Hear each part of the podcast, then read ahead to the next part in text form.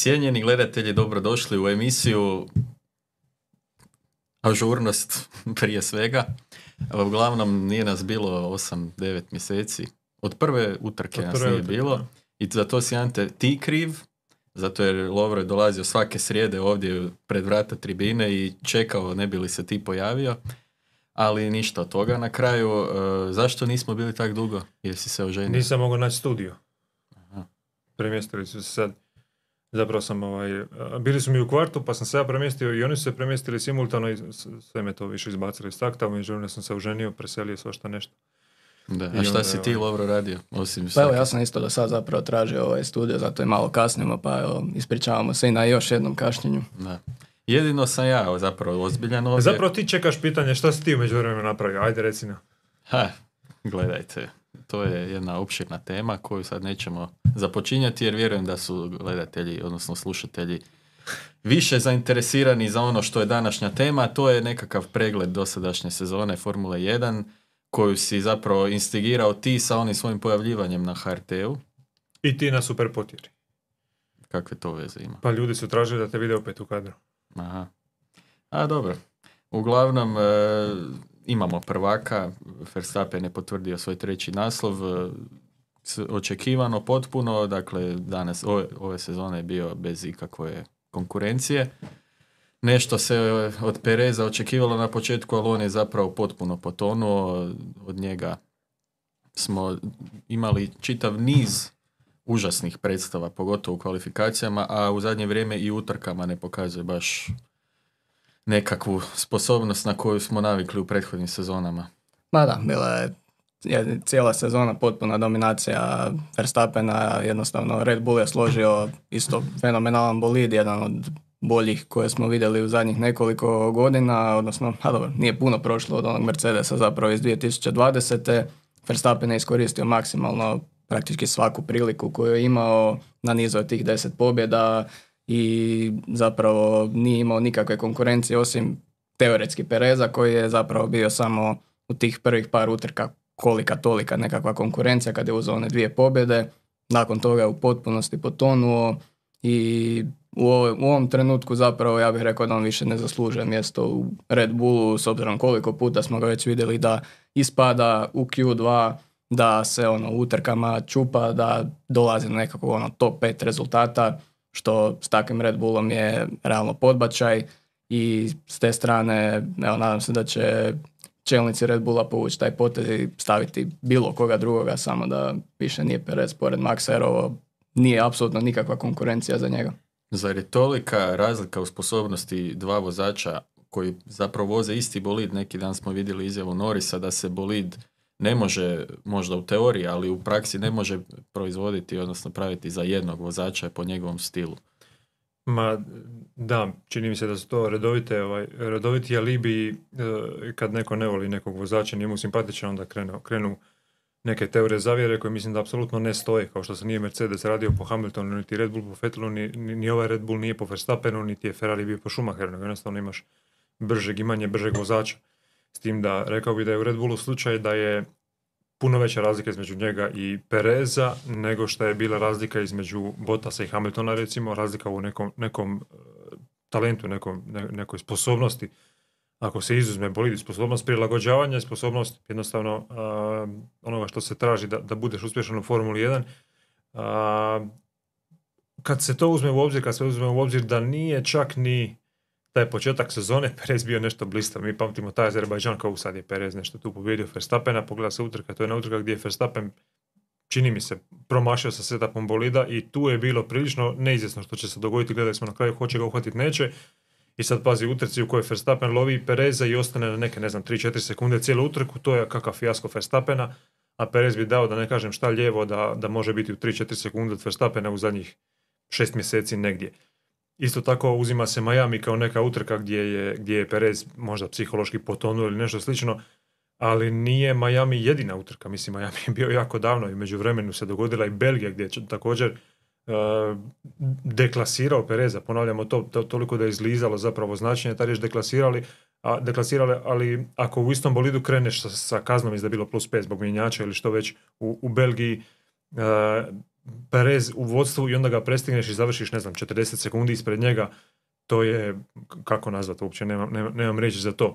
I u utrkama gdje nije Perez, uh, nužno ima problema sa brzinom. Perez ima problema sa sudarima, sa, sa različitim incidentima, recimo sad u Kataru sa, sa granicama staze. Mislim, to su stvari koje, ako netko kaže bolid mu ne odgovara, dobro, ali stani unutar granica staze u toj brzini koju možeš ostvariti sa bolidom koji ti pod navodnike ne odgovara.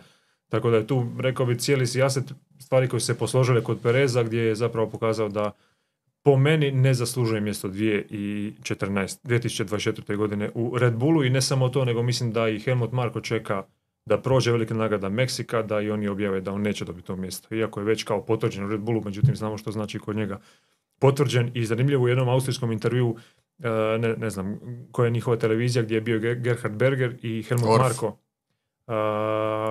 Nisam siguran, mislim da čak i I nije. možda Servus TV, onaj njihov. A, ne, ne, ne, mislim da je, e, ne znam, ima 24 u nazivu, ne znam točno kako se zove, nije, nije ni važno, E, nije 24 sata.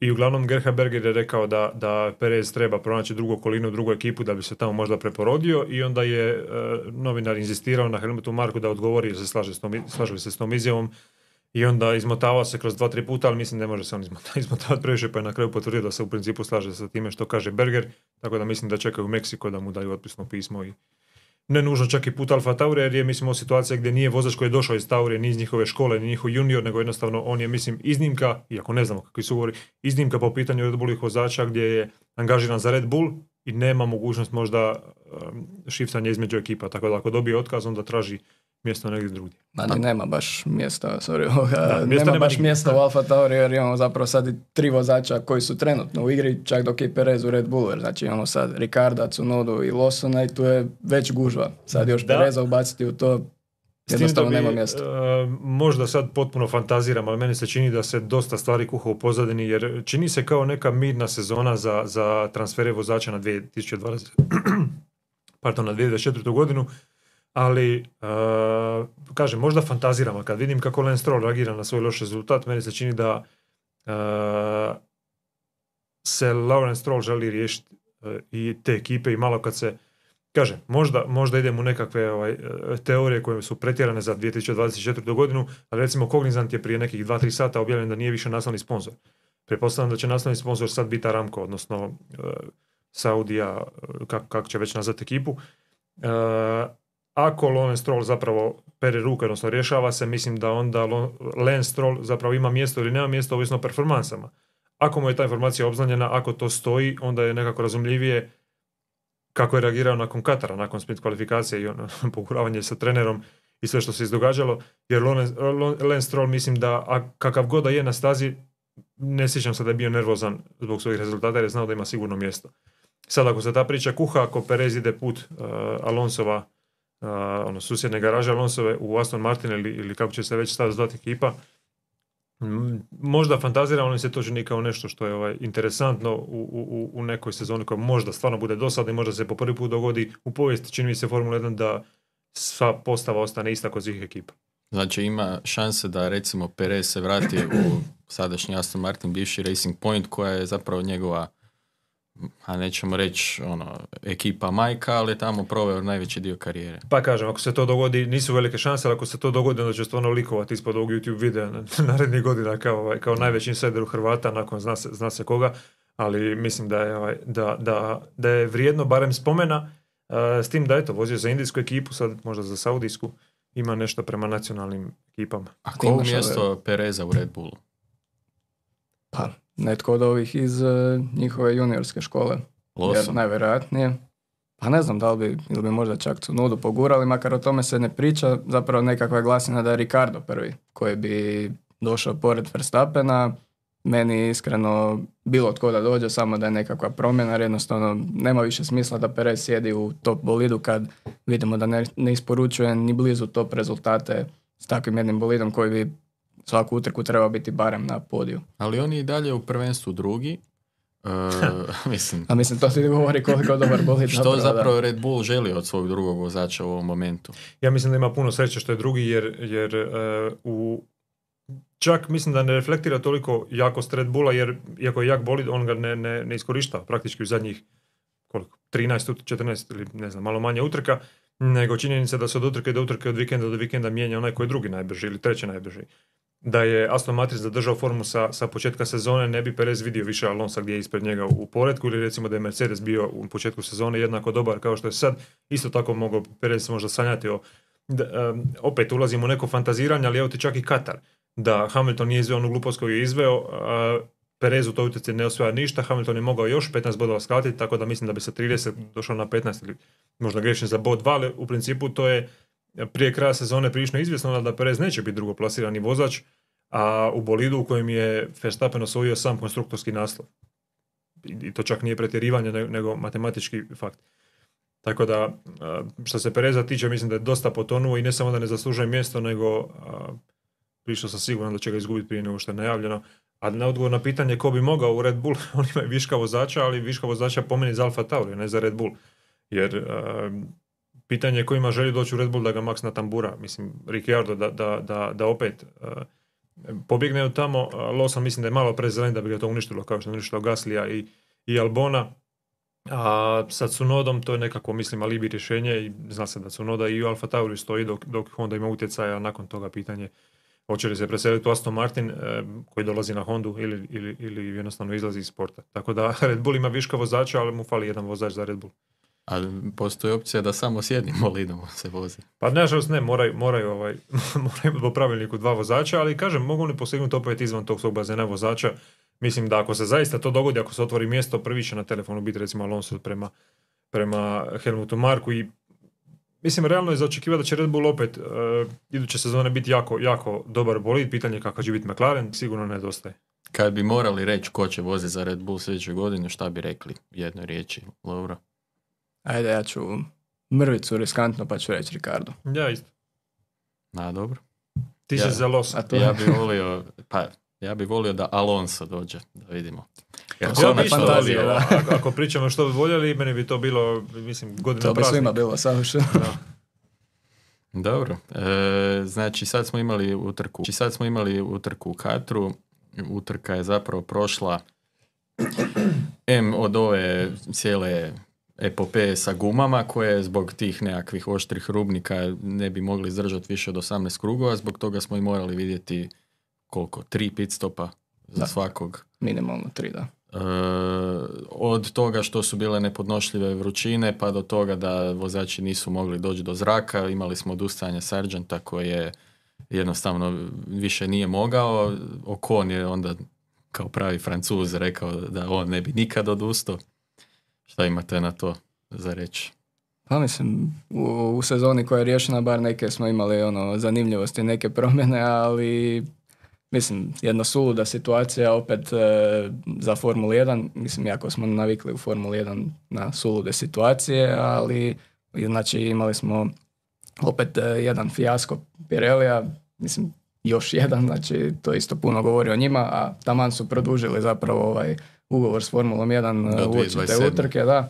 Tako da, ono, baš su u pravi trenutak produžili taj e, ugovor. e, mislim, kažem, navikli smo već na te Pirelijeve gluposti, ali opet ne izgleda, u- ne, nikad ne izgleda to lijepo za Formulu 1 kad imaju takve neke izvanredne situacije gdje ovoga, moraju izmišljati neka dodatna pravila da bi ovoga, se utrka uopće mogla održati, ajmo reći, bez e, nekih velikih incidenata zbog pucanja guma i takvih nekih stvari, makar možda je ono nepopularno mišljenje, ali čak ta jedna, ta ideja tog maksimalnog e, broja krugova na gumama, tih ograničenih stintova, možda čak i nije toliko loša, jer opet smo onda izgubili onaj faktor štednje guma. A opet se na to jako često i mnogi fanovi i vozači žale, a u ovoj situaciji svi su mogli puno više pritiskati na svakom setu guma, nisu morali čuvati bar taj dio bolida, ok, sigurno bilo čuvanja goriva i tih nekih drugih segmenata, ali u ovom dijelu se opet moglo više pritiskati. Tako da ako već idemo u te neke ono umjetne dodatke o kojima se uvijek razmišlja i, i dalje ih konstantno imamo, mislim imamo DRS već koliko 12 godina, čak mi se to i ne čini kao nekakva preloša ideja. Ne kažem da bi se ono da se mora uvesti, ali da čak uvedu to meni osobno ne bi previše smetalo. Pa ima ideja, vidio sam baš kad sam malo čitao pitanja e, gledatelja, odnosno čitatelja, e, ovaj naš Beethoven 87 je predložio, a i što je čuo i od nekih komentatora na ovim F1 TV i na Skyu, da zašto se u svakoj utrci ne, neko, ne, ne stavi da se mora koristiti i soft i medium i hard. Uz dužno poštovanje našem dragom prijatelju Robiju, ja sam protiv protiv pretjerivanja sa, sa, sa, sa, sa nekim nadregulativama i mislim ka- kad gledaš i, i tehnički pravilnik e, ne znam, 50. 60. bolidi su praktički kod cigarete, svi, svi isto izgledaju i onda dođu 70. i onda imaš situaciju da je, da je tehnički pravilnik doslovno tri stranice dugačak. Tri stranice tehničkog pravilnika koji je sad, ne znam, 400 plus ko, ko zna koliko dodataka i, i pojašnjenja i čega sve ne. I to nekako, e, ta sklonost da se apsolutno svaki milimetar svakog dijelića bolida mora regulirati koliko je visok, koliko je težak, koliko, e, skoro da regulira koje boje. To se, nažalost, preslikava i na pravilnik, e, na, na, na, pravilnik, na sportski pravilnik. Na to mislim sad o čemu pričamo.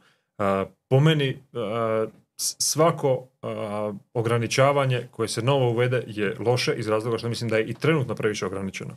E, o- 18 krugova ili koliko su već ograničili, e, mislim da je bilo promašeno iz razloga što je e, bilo daleko od maksimuma koliko gume mogu izdržati. I ako imate 18 krugova koje možete pritiskati, maksimalno gume mogu izdržati, ne znam, 35 krugova, onda jednostavno nema nikakvog razloga da neko uđe u boksu u 15. krugu napravi undercut, jer neće ga moći napraviti. Ima tri kruga koja misli da će dobiti sa novim gumama, će neko drugi potegnuti više, jer ima još, ima još dovoljno kapacitet u tim gumama. Tako da mislim da bi tu bilo uh, toliko promašaja, ali možda čak i nije principijelna stvar da ne želim previše pravila, nego mislim da ih pod jedan ne znaju napisati, pod dva ne znaju provoditi. Tako da, uh, kad bi bio siguran da će, da će to pravilo zapravo biti pogođeno koliko gume imaju kapaciteta i da će se dosljedno provoditi svake utrke u utrku, onda idemo možda razgovarati.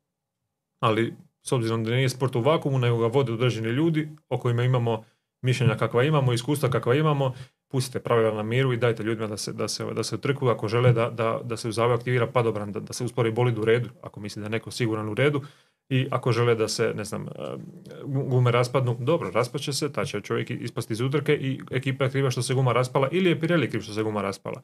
Sad smo u situaciji da kažemo, ne znam, učenik je dobio jedinicu zato što je kemijska učiteljice eh, stisnula u, u obliku jedinice. Ne, nije to razlog. To se dogodilo, nije to razlog zašto je zašto dobio jedinicu, nego dobio jedinicu iz nekog drugog razloga. Tako je sad veliki razlog za to, zato što je, ne znam, eh, pasica bila ovakva i onakva. Ne, nego zato što je guma napravljena nekvalitetno. Mislim, slušam i komentare i čitam komentare i različite podcaste i, i, i čak i vozača i pola, o, bože, a, ne pada mi na pamet sad, a, čelnika Pirelija, kaže. Mario Isola, da. A, skoro sam rekao Paul Hember, ja sam još 6 godina unatrag. A. A, znači, svi komentari idu prema tome da su to piramidalne pasice koje su imale 0,5 mm visinu, one koje su bile 0,25 prošle godine su bile u redu, ove koje nisu 0,25 nego 0,5 su bile problematične.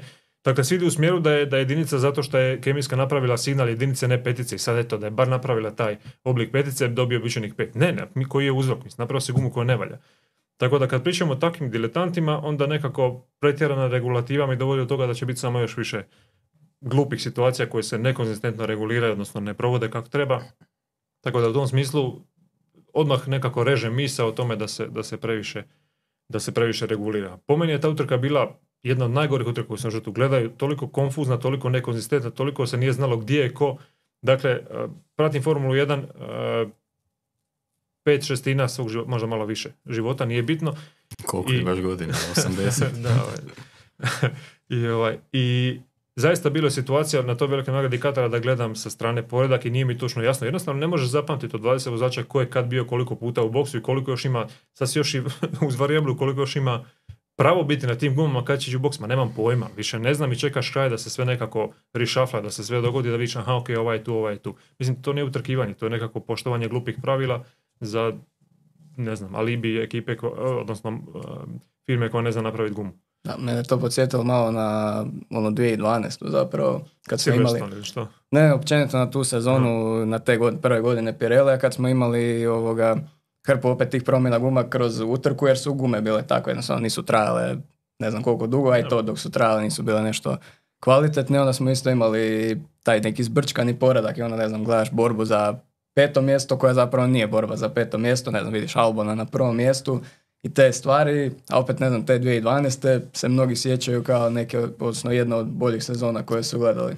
I sad onda opet... Stoji s tim da svi gledamo unatrag onako dosta ružičasto, sad nam se čini da je, da je ne znam... e, Ne mislim, jasno, to je isto bilo kad sagledamo sve stvari umjetno stvoreno kroz te gume dosta, ali, Ali svi kažu, opet, sedam, da. sedam pobjednika, sedam utrka, to mi je sve jasno. Sad Da. baš je neko komentirao, sad u zadnjih godina znaš, apsolutno svaku utrku znaš ko- će pobijediti, ako ne znaš vozača, znaš ekipu. Tako da sve mi je jasno, ali mislim, matematika je dosadna, zašto je 2 plus 2 uvijek 4. Želim gledati ko je najbrži, ko je napravio najbolji bolid i ko je najbrži vozač. Ako je to uvijek isti odgovor na to pitanje već pet godina, pa neka bude isti odgovor. Na, mislim, pronaćemo zanimljivu stvar negdje drugdje. Nisam zato da se, ovaj, da se uh, ono, na, na- najboljem srežu krila. Ja se uvijek ružičasto sjećam 2021. To je malo dalje u povijesti, malo bliže. Da, pa mislim, to nije ni potrebno naočale stavljati za to. Da. Ovaj, da još malo ostanemo na tom Kataru, ti si Ante htio prokomentirati Brandelovu ovu izjavu kad, kad je bilo sažaljevanje na tim uvjetima koji su vozači morali strpiti vrućina lijevo desno. Onda je Brandl rekao da je zapravo kroz povijest s vozačima Formula 1 bilo i puno gore u smislu se ovoga, Sene u Brazilu, četvrta brzina ili šta je ono bilo. Da, on je, ja samo bih htio čuti Lovrino mišljenje prije nego što, što kažem, baš me zanima. Spomenuo je Senu Laudu i mislim Jackie Stewarta kao ljude koji su e, morali bome trpiti. Da, Da, nije htio spomenuti sebe, ali trepao i Brandel i okretao se. I, ovaj, i, i, i- Ili James Hunt kad je u Fidžiju tamo Da, mislim, možeš, možeš nabrajati samo, uh, ali dobro, ne želim da daj Lovro, molim te, ti prvi.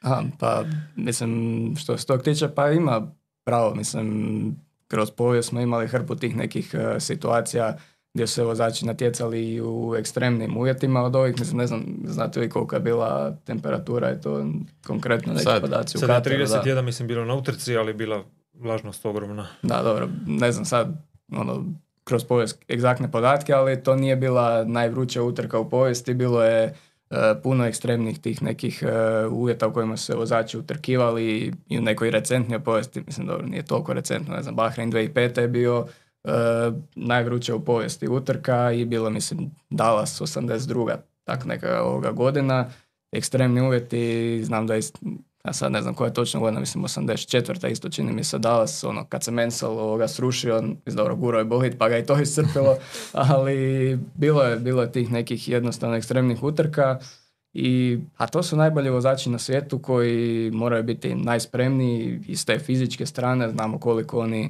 rade na tome, na svojoj fizičkoj spremi, jednostavno moraju izdržati. Dobro Ili su slučaj to. kad nisu imali prikopčano piće. Recimo, Pa to je bilo Raikkonen dosta situacija, da.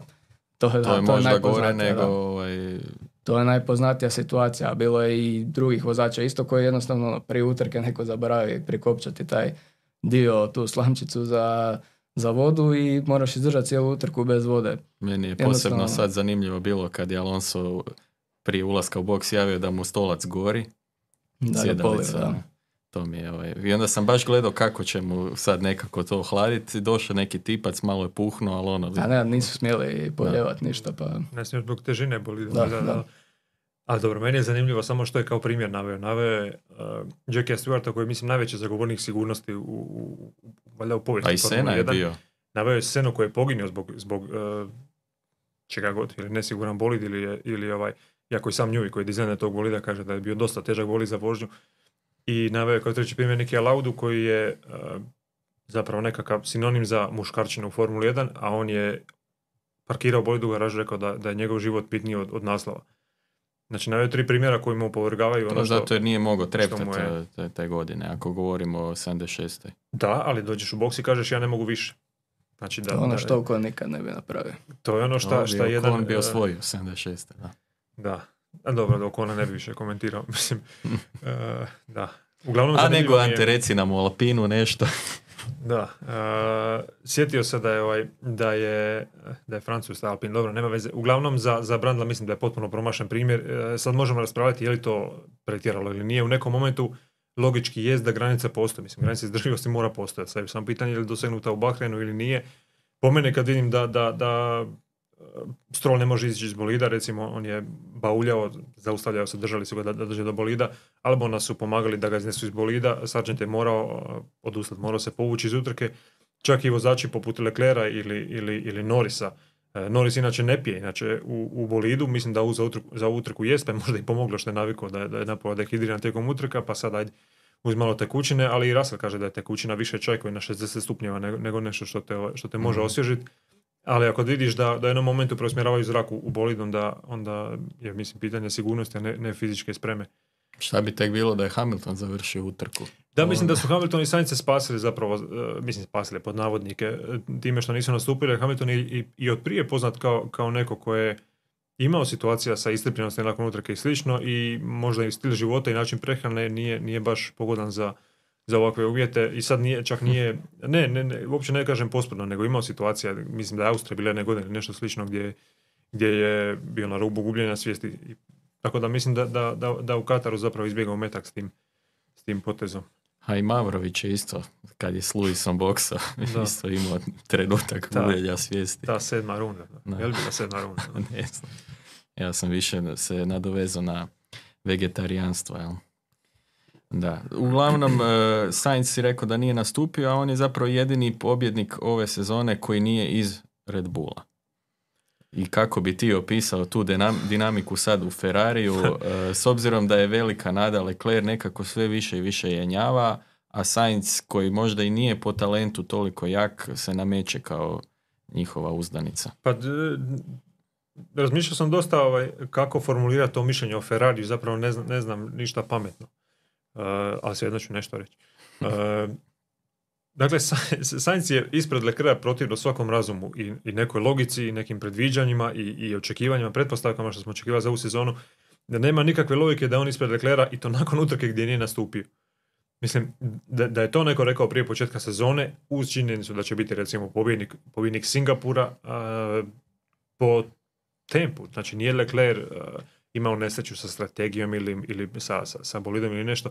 Dakle, to su situacije gdje, gdje je Sainz pobjedio Leclerca, što nisam ni ja mislio da je baš pretjerano moguće. Pa čak u zadnje dvije utrke Singapur i koja je bila prije Monca, je A, Sainz i u da. kvalifikacijama bio ispred. Da, i to, to je mislim pokazatelj da je Leclerc u jednom momentu malo, malo i se natječeš, ali nije ista stvar se natjecat kad te jednostavno demoralizira kad vidiš što se događa u prvenstvu, kad te možda i neke okolnosti demoraliziraju, kad možda nemaš podršku ekipe kad bi trebao, možda nije toliko brzo kao što se očekivao i nakupi se stvari gdje ono, da, daćeš kol- koliko možeš u tom sportskom duhu, ali jednostavno nećeš ići na glavu u svakoj mogućoj situaciji, htio ili ne htio, nesvjesno to, to mislim da mora biti tako. Tako da mislim da je Leclerc malo demoralizira, malo ispuhan od cijele situacije, a Sainz to koristi jer Sainz ima Leclerc je motivacija borba za naslov. Sainz je motivacija pobijediti Leclerca. I sad, eh, kako Leclerc pada, tako se Sainz otvara, naravno, situacija i, i, i dodatno se motivira. Mislim da je tu malo procao u zadnje vrijeme. S tim da ne treba precijeniti, eh, odnosno podcijeniti eh, činjenicu da je Sainz dosta, dosta politički angažiraniji po svemu ono što se može pročitati nego šta, šta izgleda. Izgleda kao jedan vrlo simpatični medvjedić ovaj, u, u, u pedoku, ali i po onim pričama što je bilo u Toro Rossu kad je on sa tatom bio protiv Maxa sa njegovim tatom i, i, ovaj, i po pričama što je u Ferrariju sa tim Santanderom koji je došao u Ferrari nasuprot uh, tog Nikolasa Tota koji je, koji je ajmo reći, na, na, drugoj strani. Uh, mislim da nije baš tako nevinašce kao što se čini kad je, ovaj, kad je pred kamerama i to ne mislim ništa loše, jednostavno treba igrati te političke igre da bi se negdje dospjelo, ali svi ga zajedno malo podcjenjujemo i taj nedostatak pod navodnike tog, tog minijaturnog uh, dijelića desetinke sekunde u talentu, mislim da nadoknađuje ovim drugim stvarima i evo čovjek je u Kataru sjedio u garaži i nakon Katara je ispred, ispred Leclerca u prvenstvu, još uvijek. Da, i zapravo je bilo jako zadivljujuće, Lovro, što je Sainz praktički dirigirao sam utrku u Singapuru s onim zadržavanjem Norisa unutar sekunde kako bi zapravo pomogao i sebi, ali i njemu da, da, da ne izgubi Pa poziciju. mislim, prije svega sebi da pomogne da, da pobjedi tu utrku. Pa Sainz se zapravo kroz e, i prijašnje utrke, prijašnje sezone pokazao kao inteligentan vozač, dakle u čitanju same utrke i vidjeli smo u Ferrariju, on se znao suprotstaviti nekim odlukama njegovog pit walla kad bi mu inženjer javio nekakvu ono glupo, sjetimo se upravo... Sumanuto, Da, pred, pred- prijedlog nekakav. da, mislim, sjetimo se Silverstona 2022. njegove prve pobjede, isto ovoga, Nakon safety cara Isto su ga tražili, ne znam, odi, koliko su rekli, odmakni se što više možeš od Leclera, čuvaj e, tu e, poziciju, on je rekao da to ne želi. I, u ovoj utrci opet je pokazao, dakle, to je bila sve njegova ideja, dakle da on sačuva Norisa, odnosno da ga zadrži u e, svom DRS-u i da na taj način zapravo i samom sebi pomogne i jednostavno, očito, jednostavno koliko Leclerc ima bolji taj prirodni talent u brzinu e, u odnosu na Sainca, Sainz opet ima možda tu neku trkaču inteligenciju e, bolju od e, Leclera i evo tih e, par utrka sad, znači od te Monce kada je znači osvojio i pole position, ovoga, imao je tu borbu na kraju direktno sa Leclerom, kad Lecler nije htio slušati da ostane iza. tu je ušao u jednu dobru formu i iskoristio je tu priliku maksimalno.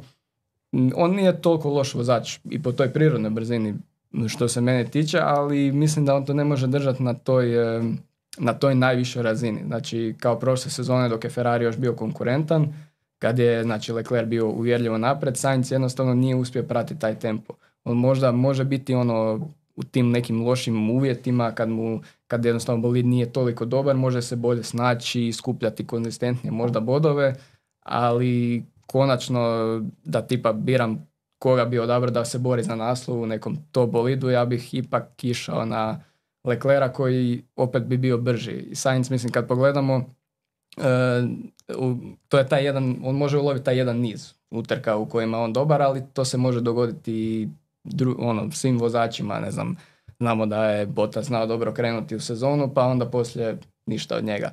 Tako da, kažem, i dalje mislim da je Leclerc tu bolji potencijal za nekakvog eventualnog prvaka. A šta mislite o promjeni vodstva u Ferrariju, kako se Vaser snašao e, u odnosu na Binota, kakav, kakva, kakav je njihov sad potencijal u narednih par godina, da li to funkcionira? Pa mislim Vaser je došao kao veliko osvježenje i nekakav e, mali Napoleon koji će sad tu posložiti stvari. Sad, za sad mi se rečini da, da, da su stvari nešto pretjerano posložene, jer e, kažem, nisu toliko izloženi svjetlima pozornice jer nisu u borbi za naslov i sve više manje već riješeno, sve, ajde skoro sve, pa onda recimo ovaj DNS od, od Sainca na zadnjoj utjeci se ne gleda baš tako dobro, nije od Leclerc nego od Sainca i nije nešto sad pretjerano bitno pa nećemo gledati, ali to nije baš neka pohvalna stvar da se dogodi Ferrari, to curina malo gorivo, to smo shvatili 10 minuta prije početka, pa to ipak nećemo moći nećemo moći nastupiti.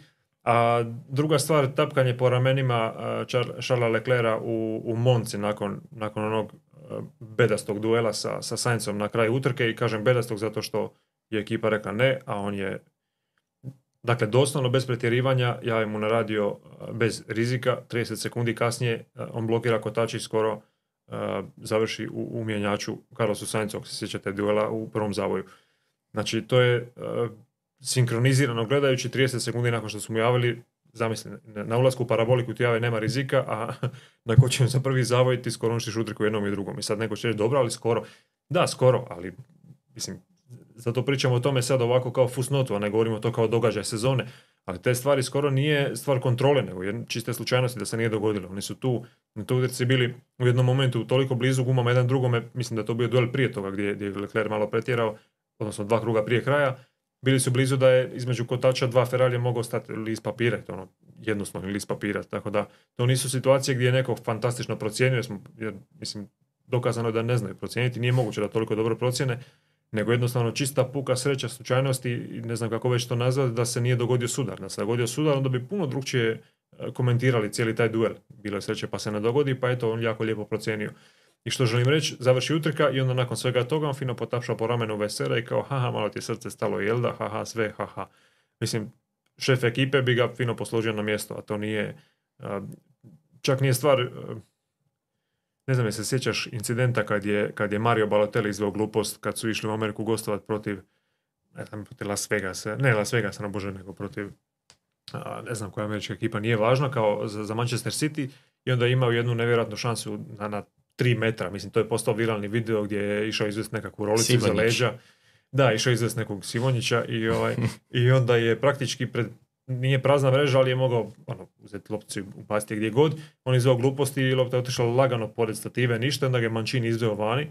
I Balotelli mu krene nešto objašnjavati, Mancini se ustao i tako mu je zagrmio, mislim Balotelli je mrcina prema, prema, prema Manciniju, ovaj mu je tako zagrmio da je Balotelli pobjegao kao mali miš u, u slačionicu. Ja se sjećam kad ga je Toti odalamio nogom u guzicu i dobio se to. da, to je recimo, e, to, ne to, ali ovo je primjer, e, primjer kako jedan menadžer funkcionira, kako, kako imaš autoritet, a da ti, da ti Balotelli dođe njemu na rame i kaže, ha, srce ti je stalo kako sam promašao nešto, mislim, možete biti vrhunski menadžer, ali to mi nije baš nekako, nekako scena koja mi uljeva povjerenje. Možda isčitavam previše iz jedne bezazlene situacije, jer sve je dobro što se završi dobro. Ali kažem, kad vidiš takvih par situacija i onda ta osoba bi trebala voditi Ferrari, a, kad kažem ta osoba mislim na obojicu zapravo, jednog i drugog, jedan izvodi gluposti, drugi te gluposti tolerira, mislim kuc Ferrari.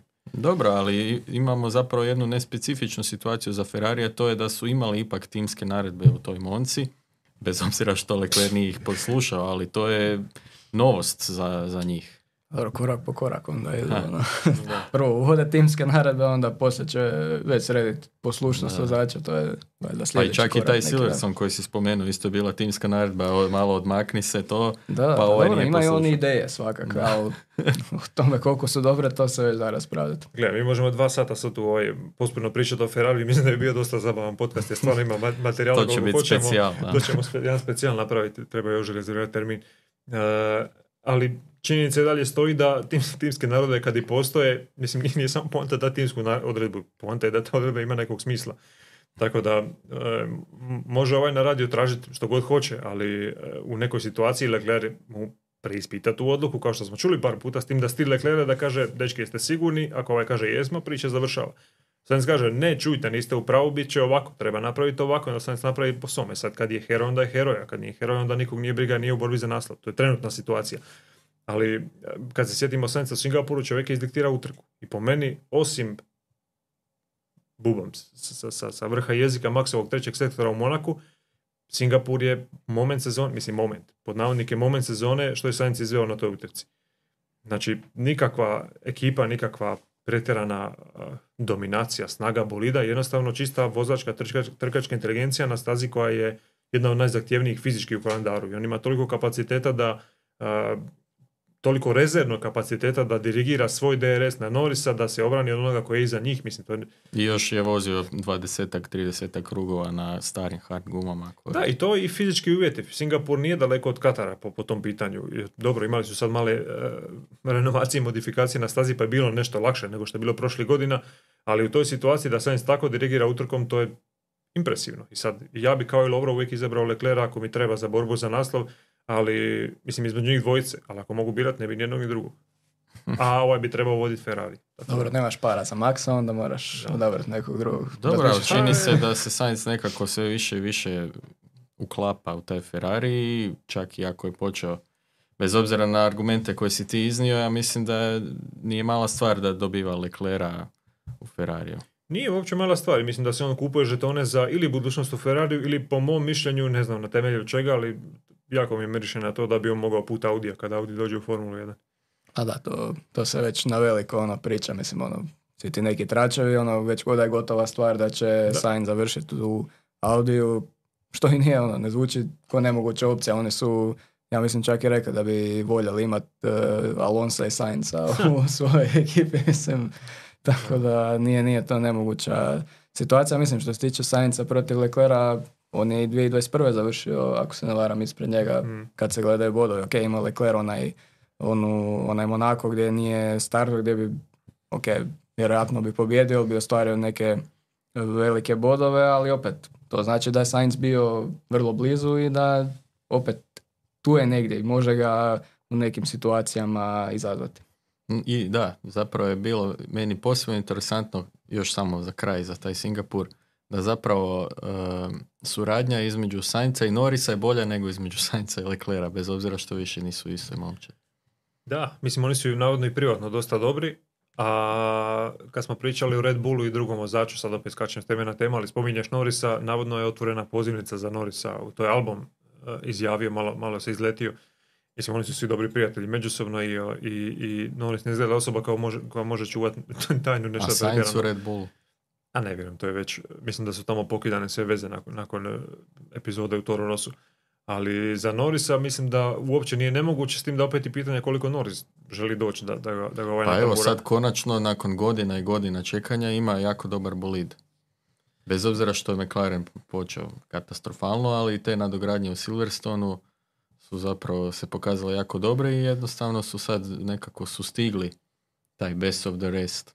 Da, sad ono, ako računamo da Norris ima tu otvorenu pozivnicu iz Red Bulla, opet mu je ono teška dilema zapravo s obzirom na poziciju u kojoj je sad McLaren. Oni su u zadnjih nekoliko utrka pa uvjerljivo zapravo prva momčad iza Red Bulla i sad imaš situaciju gdje ti se nudi Red Bull koji će gotovo sigurno biti najbrži bolid, ali opet dolaziš e, biti timski kolega Maxu Verstappenu, a to baš nije pozicija u kojoj se itko želi baš voljno naći. A opet e, ako e, ostane u McLarenu, onda ima priliku biti vođa momčadi s time da Piastri u zadnjih nekoliko utrka također e, diže svoj tempo, skuplja naravno iskustvo i on je u juniorskim kategorijama pokazao ogroman potencijal i pričalo se o njemu na veliko i sad i vidimo zašto se pričalo o njemu zadnjih nekoliko utrka i u kvalifikacijama, e, odnosno u zadnjim tim nekim vikendima i u kvalifikacijama i utrkama je sve bliži Norris, odnosno pobjeđuje ga i to se nekako događa sve češće, tako da i u McLarenu će imati dosta snažnog timskog kolegu, tako da ne znam kako bi tu, da sam na njegovoj poziciji, koju bi, koju bi ekipu odabrao za budućnost. Ali i dalje je vidljivo da je Norris daleko jači vozač od Piastrija, međutim nekako taj Piastri ipak uspije se uvući e, u, u kombinaciju i čak je i završio par puta ispred Norisa. je jako veliki hype se stvara oko, oko Piastrija i, i, i Norisa u ostalom.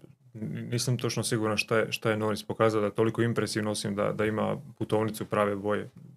Ni- Nisam siguran da je toliko zapravo opravdano njega dizati u visini i sad ako Piastri se može držati Norisa, oh, to je budući višestruki šampion. Mislim, kao da se drži sad uz, uz Alonsa ili, ili, ili Verstappena. Mislim, ja bi još malo pričekao. Što se tiče Piastrija, nekoliko je stvari za i protiv eh, kad se gleda njegov odnos sa, sa, sa Norrisom.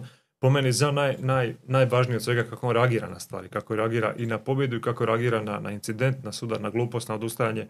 To je dečko koji očigledno shvaća da ima mjesto u Formuli 1, da mu nije ono do or sad ova utrka, ni iduća, ni, ni za tri utrke, ni možda ni iduća godina. Uh, imao je kontroverzu prije nego što je sjeo uopće uh, na, na Grand Prix vikend. Uh, ako se ne varam, nije vozio testove, možda je vozio test ranije, nisam siguran. Uostalom prije svoje pune prve, recimo, sezone sa onim fijaskom oko Alpine i, i transfera gdje vozim, gdje ne vozim. I treba, ono, kohones da, da, ovaj, da ti na Twitteru nakon objave ekipe Da voziš, voziš za njih, ti kažeš, e čujte, ne vozim ja za vas, a još nije potvrđeno gdje voziš. da. I McLaren te vrlo lako može preveslati. Mislim, ne, ne bi bilo nevično da McLaren kaže, a čujte, imamo mi ipak plan B i šta dečko izvisi, napići od nekih što su, što su, što su da, tipa Leclerc, Russell i slično, e, osvoje šta je F2, F3 i, i ne znam koju još seriju u prvoj sezoni koji je bio. Mislim, bolje od toga ne može. Ako nekog treba hajpatno da je to on. Tako da te stvari mu idu u prilog, a ono što mu ne ide u prilog je što si rekao da se čini da on u, onom tempu utrci zaista još, još uvijek sporiji vozač od Norisa koji i sam nije Grand Prix pobjednik.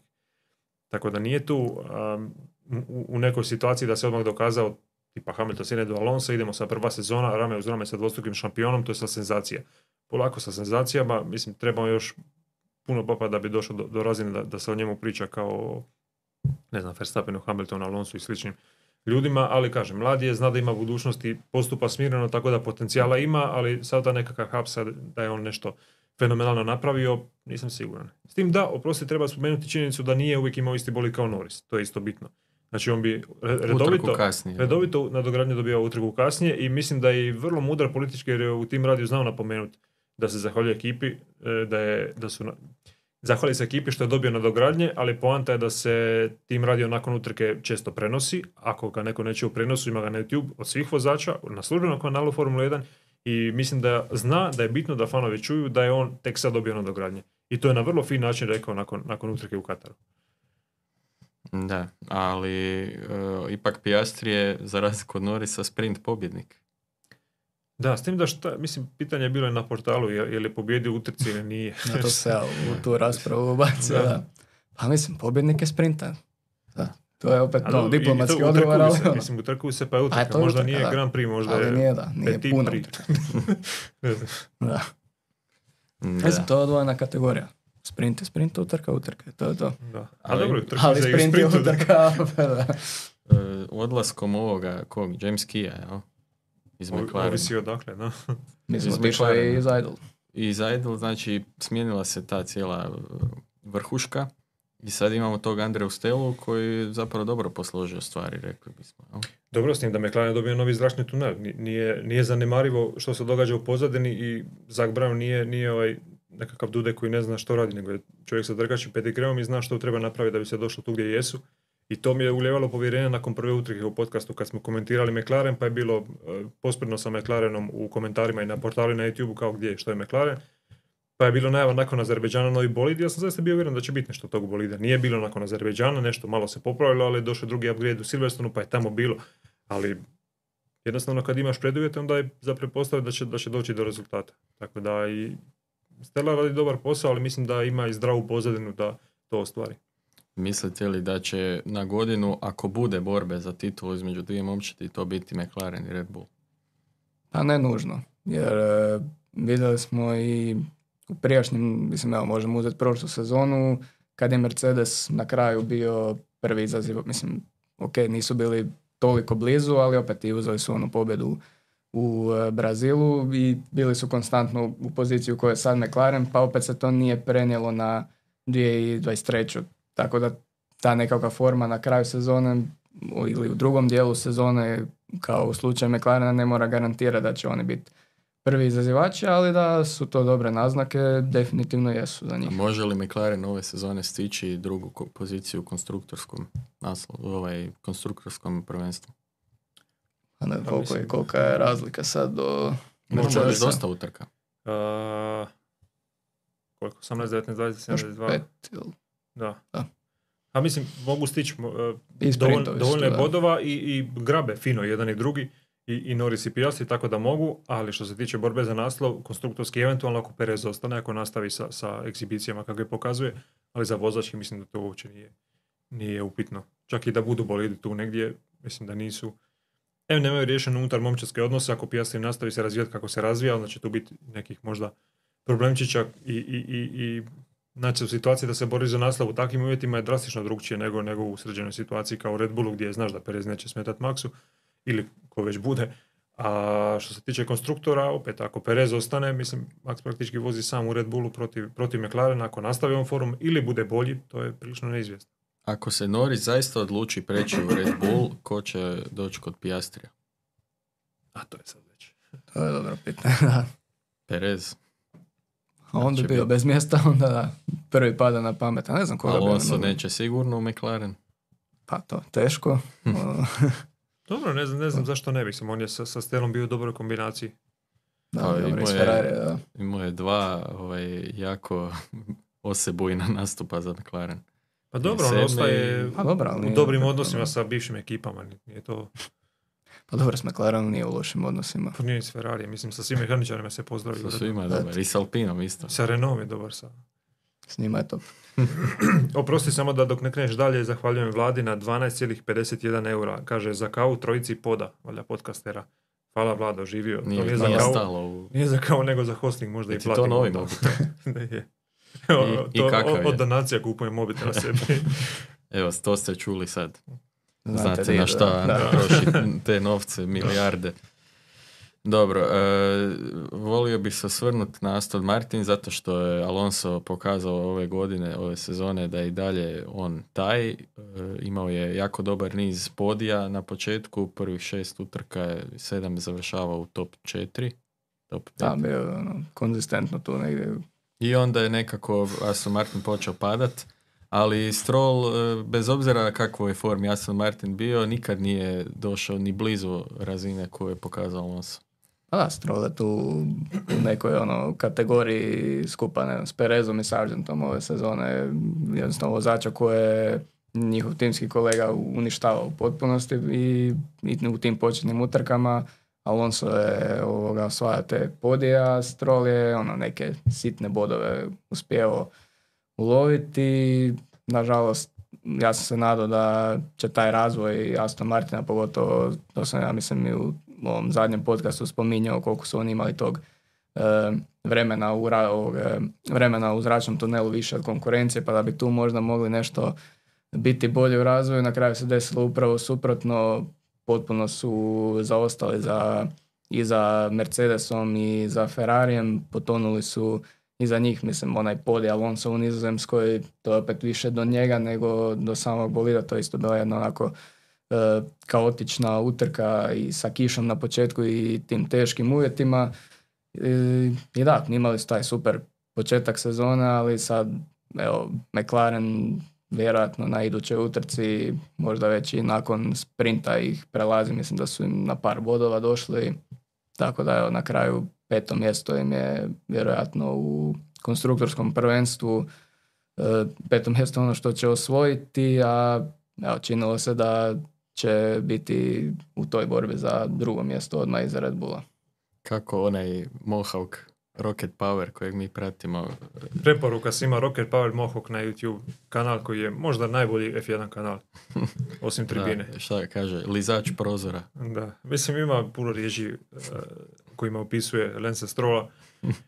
A mislim, kad malo pogledaš i proučiš, ne znam, teško je tu razlučiti u toj šumi što je istina, što ne. ne od Rocket Power, kod njega je sve istina, nego ovako općenito u tim tračevima koje, koje, koje čitaš i pričama koje možda jesu, možda nisu istinite Mislim, priča se da je, da je Lance Stroll, ne znam, zainteresiran više za tenis nego za Formulu 1 i da je vožnja u Formulu 1 ostvarenja sna njegovog oca, ne, ne njega. Sad, te priče uvijek sa ogromnom dozom rezerve, možda, možda griješim se u dušu kad ih i, i, i ovako ponavljam i izgovaram, ali zaista se ne čini da je, da je, da je 100% u tome. Uh, uz teoriju da ako si odrastao kako, kako si odrastao ne možeš imati strast da uspiješ 100%, da daš sve od sebe, jer da se od sebe ima određeno značenje, nije samo fraza koja se kaže, a da se od sebe ako imaš puno, je puno više nego kad imaš malo. Tako da u situaciji Lensa Strola mislim da nije, nije, nije potpuno u tome i ove sezone ga je Alonso psihički uništio na početku, da je u situaciji, kao što je rekao Lauro, poput Pereza, gdje umjesto da pokušava dostići Alonso, treba bi biti bolji nego što je bio on bolji na prošloj ono, valjda, osnova amaterske psihologije, znači nemoj, nemoj se uspoređivati s kakav je drugi, nego kakav si ti bio jučer. Tako da nekako se resetirati i, i, i postaviti zdrave osnove pa iz vikenda u vikend pokušavati neku dići. Ako bi se tražile isprike nekakve alibi ili razlozi zašto je takav strol, meni se čini da je situacija u, u Aston Martinu takva da a, najprije bolid je težak za vožnju i to Alonso izvlači, strol ne može. Težak za vožnju u smislu da je u kvalifikacijskom krugu uglavnom teže izvući nešto nego uvjetima utrke. E, kod Strola se to puno više vidi nego, nego kod Alonsa, ali Stroll u utrkama kad se postaviš u poziciju gdje si, gdje si nisko u poredku sa svojim uh, vještinama kakve jesu, on imao blistavi trenutak, ali isto tako vozač koji je, koji je vozač momenta, ne, ne vozač konzistencije, jednostavno nije kalibar koji bi izvlačio te pozicije od 12. do 17. a neka čak i niže e, na startu sa bolidom koji je mogao to izvlačiti u prvih, pa čak i sad mora to moći izvlačiti više od tih pozicija koje sam spomenuo. Dakle, Stroll je tu nekako u situaciji da kvalifikacija ne doradi dobro, a onda jednostavno umjesto da spasi koliko se da spasi tom potone jer vidi gdje je i što bi trebalo napraviti, a što je napravio, mislim da i psihološki, ali i fizički e, nije, nije na razini, što je očigledno, ali bi trebao prihvatiti da jednostavno ne može susti za Talonsa, nego mora postići nekakav minimum, kao što je Perez mora biti top 3, tako Stroll mora biti u bodovima ili mora biti blizu bodova. Ako je Alonso 3, 4, 5, 6 Stroll mora biti na, na bodu ili na dva, ne, ne tamo gdje je Alonso, jer to očigledno ne može. A se sjećate one izjave Alonsa taman prije početka sezone da je Stroll budući svjetski prvak? Pa dobro, mislim, novi, novi šef mu je, šta ćeš nam šefa ovog sina pohvaliti? Da, baš. da, mislim da ta izjava ipak uh, sad definitivno pada u vodu, iako je bila ono baš čvrsta. Dobro, prije. možda on to sarkastično izjavio. Pa jedno tak ima smisla, da. da. Mislim, mi kad pročitamo ne možemo to Da, ne, ne, ne znam ili ima video te izjave ili ne, pa onda... Vjerojatno ne sa onom tekilom u ruci i umire od smijeha. A znaš, za te, za te izjave, uh, jedan put su uhvatili lika, mislim da je Albon bio na preskonferenciji, ono službenoj prije vikenda, pa je netko rekao, mislim da je u pitanju Singapur prošle godine, možda blebetam, uh, blebećem, uh, nekoga je upitao za informaciju o tome u nekom zavoju nešto referencirao i Albon ga gleda blijedo, ko je to rekao, ja sam to rekao. I onda mu je rekao, da, to smo pročitali na web stranici, ovaj, uh, mislim da je tad još bio Alfa Tauri, na web stranici Alfa Tauri, ali to Rosa, ne sjećam se, kao na službenim izjavama, pod tvojim imenom piše takva izjava, ne, to je napisao ovaj lik za PR, mislim, Znači prije svake utrke oni moraju napisati kako je pu- publika fantastična ovdje, kako je uvijek lijepi prijem, kako je grad fantastičan, vibrant i ne znam kakav se ne, nešto o stazi slično i tako je vjerojatno Alonso pri dolasku moraju nešto, nešto reći o strolu. Koju lijepo riječ baci. I onda je ovaj lik to napisao, Alonso rekao da je piši. Da, rekao je lijepo reći, rekao je ono, A, baš ga je nakitio. Rekao je napiši šta hoćeš. Ja mislim da on to baš i rekao. Za dobre pare svašta se može reći, tako da nije ne Dobro, tak strašna znači, izjava. tata Stroll prodaje Aston, e, mali tim da- Stroll ide igre tenis. Prosto nije, ne, ne treba zanemariti, skačemo, skačemo jako brzo preko Alonsa. U, u sjajan početak sezone imamo, a, imamo lošu utrku u Kataru gdje je zbog svoje pogreške izgubio mjesto od Leclera. A imao je gorući stolac. A, da, mislim dvije pogreške, druga ga je koštala, prva, prva je samo vremena ga koštala i čeg se još sjećamo? Japan, Monza, ništa. Ja se ne sjećam ničeg. dobrih nastupa nađe neki ono... Pa imaš i, ali dobro, po kiši je poslovično loš u Belgiji isto imao izvrtanje i odustanje, ništa, la, vlastita greška. To Da, nije Hamilton bilo pogodio. okej. Da, da, da. Tako da, što zašto? Hamilton ga je pogodio u Belgiji. Ne, ne, to je kad, prošle godine. To je prošlo. To je, to je bilo, Da, to je drugo, to, je, to je ikona od incidenta. Ali ovo je bilo samo, mislim, ovo se baš ne, ne ponavlja previše, jer e, ne, ne znam, Nema potrebe. Da, On da, je ma svoje jasno. napravio već. stoji. Dobro. Alpine ne, budemo, ne budemo ni spominjali, mislim oni su... Uživaju u svojoj francuskoj ekipici i to je to. A Oni su tu da ispune kvotu, mislim, jako stalno se nekako najavljuje svašta nešto iz Alpine. Iduća godina, to je sad Da, već. A mislim, ko, oni su... troterovi. Da, oni su, mislim, ne znam koliko im je točno profit bio, ali mislim da je njima svejedno kakvi su rezultati to god je upravo to je profit. Da, s tim da neki kažu da, da Audi ima vrlo sličnu ovaj, organizacijsku strukturu i kada ćemo se vrlo neugodno iznenaditi kad dođu, ali to su opet, e, znaš, neko ima neko ko ima neko ko radi e, u firmi koja je susjeda ovaj, Audiju, tako da su to takve informacije, ali kad se pričalo za Alpine slično, onda smo vidjeli, ma ne moguće, kao da, da, da je to tako, pa vidimo da je prilično onako neorganizirano u ekipi. A Alpine, mislim, ja ga ja ove sezone nis- nisam baš previše vidio, čovjek je bio, mislim, čak i dva puta na podiju. Ne možeš Je, ga se- ne možeš ga se sjetiti zapravo, jedino što se sjećaš i Suzuki kad je, kad je na tim radio reagirao na, na traženje da, da povuče Okona, pa je sad, sad objasnio, ali uglavnom čini mi se da je to ekipa koja ima unutarnju svoju malu dramu koju zapravo niko previše ni ne prati osim njih samih. Možda bude ovom Drive to Survive malo više. Ono. Da, možda se ljudi upoznaju, ja I Možda ih izbace komplet pa budeš bolje. jednostavno prihvatiš da su tu da ispune broj, primijetiš i kad, ne znam, u Singapuru Okon izazove safety car, mislim, što je rekao, ovaj, da, da, se, da se Alpina na momentu sjeti da je Francuz, pa onda stane na, na, na pravcu. I, I to je to, to nešto ko, ne znam, Slaven Belupo u HNL-u. Tu su da ispune kvotu i tu i tamo, ne znam, budu Dobro, šesti. dobro da u Hrvatskoj nema ove političke korektnosti toliko, inače bi već bi Šta, mene otkazali me. otkazali. Pa ne, ali stoji, mislim, neka Dobro, su tebe nešto jesu već osvojili. otkazali. Ja sam otkazan na više Ti si polja. na ovim E, da. Ovaj, što mi je sad bilo na umu, da, Alpina, odnosno Renault, imaju ne naslove, mislim, ma i Slime Lupo, šta, Inter Toto Cup, ali u Finale principu- su igrali. Da, ali o kojim godinama pričamo, to ti zvuči kao 90 u- kad sam ja bio mlad, a da. mislim, kužiš, zvuči nedavno, a u principu skužiš to je koliko, 15 godina, ne 15, 20 godina prošlo, pro- prošlo, prošlo od tada i tako i sa Alpinom, kao sve nešto tu jesu, nešto će napraviti, a u principu zadnji dobar rezultat, dobar rezultat, mislim da su nešto osvojili, da imaju za, za pohvaliti se i staviti u CV, neko od njih, šta 2000 i... Osma kad je Alonso pobjedio.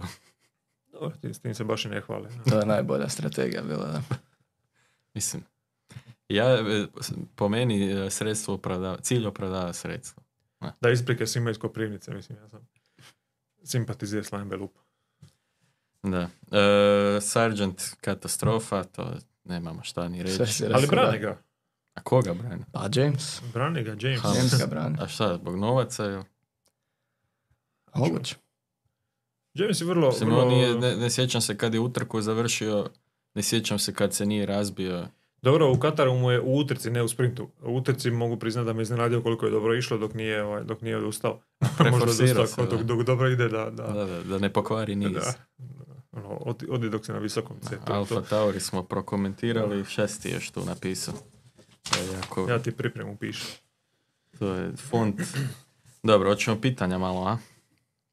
Može. Imaš ti Instagram? Ma imam, e. Hoćeš Instagram prvo ili Da na portalu stranicu? najprije. Ajde, portal je ipak naše omiljeno sredstvo za komunikaciju. E, idemo od najstarijih komentara. Pigmalion kaže, nemam pitanja, bar za sada, ali hvala Bogu i vama za novi podcast. Yes! Jel ima možda na live nekih? Ima? Ajde, nekako nam to predoći. Ali idemo sad prvo dok se kolega ne snađe. I prvo ćemo ovo s Prvo portala. portal, pa onda, da. E, sinjski uštipci, ali uvijek isti postavljaju pitanja, a već sam i naučio i nadimke i sve. Sinjski uštipci pitaju, to oni se izjašnjavaju kao they them, jel? Da. E, Davne 2019. godine u F1 su ušli Norris, Osama Bin Russell, to je isto iz ovog Mohawka, i Albon. Danas su oni nositelji F1 grida, a da su baš nositelji e, od tada jedini vozač koji je na njihovoj razini je Oskar Piastri. Moje pitanje je ima li mladih dobrih vozača u nižim kategorijama ili problem dobijanja prilike u F1? A Norris, Russell i Albon su generacija i Leclerca i Verstappena, nisu. A tu, ono, godina. Dobro, a kud mlađi, zašto stalno nekako utrkivanje? Mislim, razumijem pitanje. Ima jako puno mladih. Na mislim. mjesto, ali ti ćeš mlađe od 23, 4, 5 koliko imaju, Jedini mislim. stari su sad uh, ovaj, Hamilton i Alonso, ovo sve ispod 30. A dobro, imaš Bottasa i Pereza. Dobro, od ovih konkurentnih. Da, da. Mislim da je lije- lijepo, on, fina disperzija godina na gridu, sad da, Da. da, da, da ulaze dečki od 20, ako nije baš neka potreba. Pa mislim, ti si spominjao to, kad si ostao zadnji put na, na HRT-u, štoperica je jedini bitan da, element. to. Mislim, Hoćeš Tako spomenuti je. Jessica Hawkins, ne znam jesi popratio to. Koga? Jessica Hawkins. Popratio, da. da, prvi Nisam, put čujem, šta da. je to? Dakle, to je vozačica koja je testirala Aston Martin, dobila, dobila je priliku testirati Već Aston znam Martin. kud ovo ide. Dobro? mislim I rekli znam su da je imala jako, jako dobra vremena. To sigurno. Ne znamo koja, ali jako, jako dobro. Vremena čega? Ne, ne, vremena po krugu, E, ali... posta- jo, sad će nas i ovi Jelena Veljača će nas isto otkazati. E, Da. Fi- Fittipaldi pita, e, ima tri pitanja Fittipaldi i dobio je minus. Tako da, a sad ću To, to obavezno daj. Od Norisa. je Najprije ovaj sa minusom. Daj. okej. E, prvo pitanje, postoji li realna šansa da Ferrari konačno odriješi kesu i dovede trio Verstappen, Horner, Newey? U suprotnom neće nikad do naslova dok su Red Bull i Mercedes u Formuli 1 u punom kapacitetu. Zašto bi Horner i iz- išli iz Red Bulla? Mislim, imaju tamo U Ferrari pogotovo, da. posao snova, a u Ferrariju bi ono, ostarili ko Obama. Da, starili puno brže nego u Red Bullu, definitivno. Da se odluči. A mislim, to, da su To ludi je- išli, ali nju to je već imao par ponuda, to je i sam To je izjavio. pitanje nekakvog prestiža jedino s Ferrarijem osvojiti naslov, ali mislim da nitko normalan tamo ne Nije tu želi. više stvar u, u, u kesi, kao što kaže. Mislim da ono je prestalo i Horneru i, i, i Verstappenu. i Imaju oni šta i. Pa imaju kese, da. A dobro, pitanje Verstappen ima najskuplji ugovor u formuli. A mislim, Ne bi ono, se čudio da je slično i sa Ja bi Njujem. se dao kladi da je takav karakter da je apsolutno svejedno koliki je ugovor. Da je on tip kojim je 12, 22 i 122 milijuna eura potpuno svejedno. Ne. Sve su to lijepi novci. A Mislim, ima, mora uzdržavati dijete od kvijata. Mislim. što možeš Pa Dobro, kupiti sa... plaća valjda krat neku alimentaciju. zato, mu, zato mu i nisu bitni novci. Jad, jadni kvijat donosi ove bureke svako jutro. Sve mu je oduzeo maks. Ima još koji pla... Pike ima plaćaju za druge usluge. Drugo pitanje, je li po vašem mišljenju vozački e, naslov prvaka e, više vrijede kada su... Ti takve neke konkurentne sezone, mislim da ljudi više to cijene. A sad, jesi osvojio s više momčadi ili ne, mislim da to čak i nije toliko bitan Koji je, faktor. ako izuzmemo 2021. najzasluženiji naslov? Čiji? Bilo čiji. Znači ono, sad. d- naj, najbolja, Kao najveći, ono, naj, ono, ikad. najveća borba, ne znam, najviše znanja. Da nije ono ko na traci, jel? Ante, To je sad, treba Ante 70. puko mu je aneurizam. Pa nema ih baš Teško. zasluženih. Nema, ja. ne, šalim se. Svaki je zaslužen, ali sad kad tražiš nekog kao iznimku, mislim, svako možeš naći. Kim, da. Da, svako može naći. Ima kim je zasluženijih ovaj, godina od te kad je osvojio naslov, realno. Ali ne, Da, gledajući došao sam do, do te godine. 96. i svako možeš naći, e, ako želiš tražiti, možeš naći, ne znam, slavitinski kolega ili, ili predominanta bolid ili, ili su konkurencija se spotakla sama sa sobom, tako da zaista 2021. Neki od sene možda. A to stvari koje nisam gledao uživo izbjegam komentirati, to imam vrlo jasno stajalište o tome. Dobro, to Mora ćemo, samo onda mora biti. Blažičko doći u podcast. da njega pitamo. Treće pitanje. Tko će po vašem mišljenju bi- biti prvi novi svjetski prvak nakon, što, nakon današnjih ovih? Znači, kad više ne bude Red Bull, tko će biti? Ili kad više ne bude Verstappen, tko će biti sljedeći?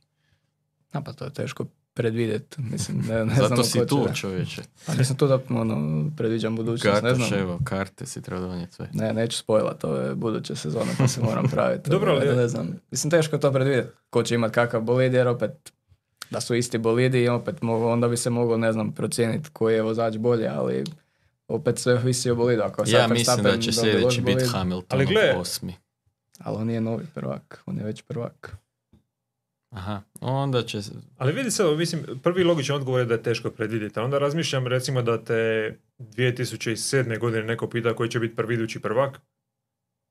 Mislim da bi tad jako puno ljudi reklo šta, tad je jednostavno do, došao je Hamilton u Formulu 1 i, i, i rekli bi da će, da će u jednom momentu nešto nešto osvojiti. 2000, ne znam, 8. 9. da te neko pitao, možda bi na temelju Toro Rosa Fetla spomenuo njega kao i što se ostvarilo. 2013. 14. Jel bi rekao Rosberga? Da, Rosberga baš i ne bi, ali nekako sve se posluži da, da ako gledaš unatrag tako, po godinama zapravo nije baš bilo šokantnih iznimka Rosberga, recimo iz- iznimka Batona, eto dvije godine Pa kao, da, da, kao može se opet Da, dogoditi. znači, da. kao iznimka, ali ipak ne nekako- predviđate naslov Saincu, recimo. Evo, možda Audi pogodi, on dođe tam i evo mu naslov. ne znam, mislim da se na kraju zaista posloži tako da bude protivno logici da bude po očekivanju. Da će biti Leclerc, Russell ili Norris. Da. Znači stavio bi Norisa u tu kategoriju. Ras- Sa Leclerom, apsolutno. A di je Russell onda? Pa Malo iza. Limit Maker 1, koji je i donator, pita što je važnije, novac ili sport u F1? Vidi lanjsko reketiranje raketiranje Džede, nedjelja e, po vozače izuzetno teška u Kataru i koliko nisko još može pasti reputacija Pirelija nakon nedjelje. Dobro, ovo je više jedan izljev emocija nego pitanje, rekao bih. Dobro, ja ću kratko, samo smatram da je ekstremno kratko vidno ono što Formula 1 radi sa novcem i sa tim, sa tim uh, budalaštinama po, po, po, po bogatim zemljama koje veze nemaju sa, sa motosportom, niti i sad će neko reći da, niko nema tradiciju, dok ne dobije tradiciju, da, ne dobiješ tradiciju, tako da, da, da, da ne- neke prečice ostvaruješ, nego, nego si razvijaš od nule. Tako da, po meni, ono što rade je, naravno, teže za novcem, što nije nikakvo otkrivenje Amerike, ali e, to što rade u tom obujmu, isto kao što je nogomet radio, je vrlo ono, kratkoročno isplativo i, i, i prilično bedasto. Ali s obzirom da svako od njih naravno mora opravdati da je ova godina profitabilnija nego prošla, ne gleda se kakva će biti za, za 20 ili 25. Jel sad su već ove društvene mreže u padu, već su, već su u problemu. Da, društvene mreže su de, debelo u padu. Tek kad profit krene u pad. A da, mislim, onda će, onda će veća bedastoća, tako da se opet kratkoročno, samo što kad se nova stvar izmisli, kad Netflix malo popusti, kad se izgubi taj prvi, prvi nekakav val a, novih navijača, onda će se morati izmisliti još veća glupost da se dobije još malo novih gledatelja. Onda kad ti padnu, onda će još veća glupost za još manje gledat i mislim, dugoročno nije održivo. Treba još sprintova uvesti, ja mislim, to bi bilo A dobro, savršeno. 2035. neće više biti ni motori sa unutarnjim izgaranjem. Pa dobro, vidit ćemo što će biti. Sad je, sad je Fetter vozio, ne znam koji je stari bolid, samo sa održivim gorivom, a unutra je instalacija bila kompletno ista. Tako da nije, nije nužno, nije, smjer nije određen. Hugo KP. Nekako mi se po glavi stalno vrti razmišljanje i pitanje o tome čini li većom pobjedu Red Bulla ova silna dominacija tijekom cijele sezone u kojoj nisu pobjedili samo jednu utrku ili pak činjenica da su doslovce svi rivali Mercedes, Aston Martin, Ferrari i drugi Aston Martin, Ferrari i drugi generalno prihvatili Red Bullov koncept automobila. Ko će? Pa mislim, kako ono ide, kopiranje je najveći oblik laskanja. Tako da ob- oboje su velike pobjede u svakom slučaju. Em su napravili najbolje stvari, em drugi nemaju nikakvu ideju kako bolje složiti bolid i jednostavno prate taj njihov koncept, tako da pobjedili su sve u svim mogućim segmentima. Dvije Da. stvari, samo prva, mislim da će ih kopirati, da će ih taman lijepo doći do, do kraja pravilnika kad bude novi set tehničkog pravilnika, kao što se redovito događa, to smo spominjali a, u jednoj prošloj emisiji, kad zapravo dolazi do kraja taj tehnički pravilnik koji vrijedi, ekipe se toliko iskopiraju i dođu do kraja nekakvog mogućeg razvoja, barem teoretski, toliko da postane zapravo zanimljivo i da Red Bull izgubi prednost koju ima ili tad Mercedes ili, ili, ili unatrag a, koji je već bio. A, tako da pred kraj pravilnika mislim da bi moglo biti puno bliže bilo sa, sa McLarenom ili sa Mercedesom ili sa Ferrarijem. A druga stvar, Adrian Newey je rekao da, da jedina stvar koju više od olovke koristi na to crtačoj ploči je gumica. Mislim, što nema baš smisla, što će brisati ako koristiš više gumicu nego olovku. Ali mislim da metaforički gledano... On a, voli to dobro. Da, Više, dobro, više puta dobro više. Ovaj, mislim, metaforički ima smisla i ono što kaže kad Mercedes pobjedi recimo u Brazilu i onda a, dođe na stol pitanje da li da probamo njihov koncept ili nešto propuštamo. Jer ovo sad, ovo je stadij sezone gdje su možda oni nešto našli u tom svom konceptu gdje bi mi trebali to istražiti, barem da vidimo ići u njihovom smjeru ili ne.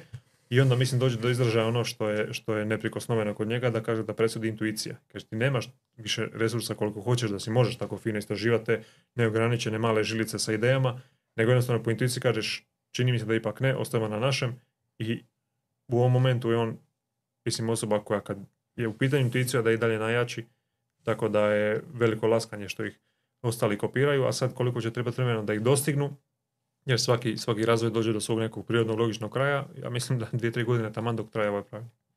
Dobro, ali nju je već u godinama, nije on tak mlad više. Hoće on uopće ostati u Red Bullu za novu seriju pravilnika? Da, a, poslušajte podcast Newja na, na, na službenom F1 kanalu, sjajan je i mislim da je, razumijem čovjeka i kad kaže da recimo kad ga pitao ikad u mirovinu, kaže da je recimo čak i kad je u pitanju godišnji odmor, da treba uzeti dva tjedna na jedan tjedan, kaže kad sam jedan tjedan na godišnjem odmoru, ja u sedam dana odmora ne mogu se izgasiti, ne, ne može prestati razmišljati, ne pada mu na pamet, ne, ne može da mu prestadu padati na pamet nove ideje i kad je na ulici, kad je na, na plaži, kad je na biciklu, kad je na motoru, uvijek mu pada ideje kako bi se moglo nešto implementirati i čisto nekad i vizualno, nekad i s tehničke strane stalno razmišlja i kaže da je potrebno barem 7 dana ekstra da može se nekako isključiti. Kad ga je direktno pitao za mirovinu, on je odgovorio da ne, ne zna kako da se smiri u mirovini, jer kad ga nešto zainteresira da mu mozak uvijek radi, da uvijek traži nešto da radi.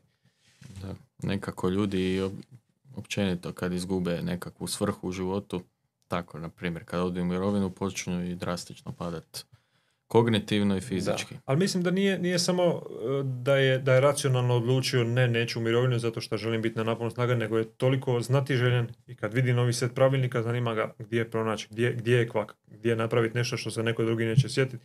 I uostalom kad izađu bolide na stazi, e, vidjet ćete ga e, kad, kad su na gridu prije početka, on je sa svom bilježnicom i kod Williamsa, i kod Alfa Romeo, i kod Ferrari, i kod Mercedesa, kod svih ekipa. Znači nije, nije e, odlučio, aha, da idemo vidjeti što je Ferrari napravio, jer su oni bili dobri prošlu trku. Ne, on kopira od apsolutno svih, isto kao što kopira od njega. Tako da to je jednostavno znatiželjan um.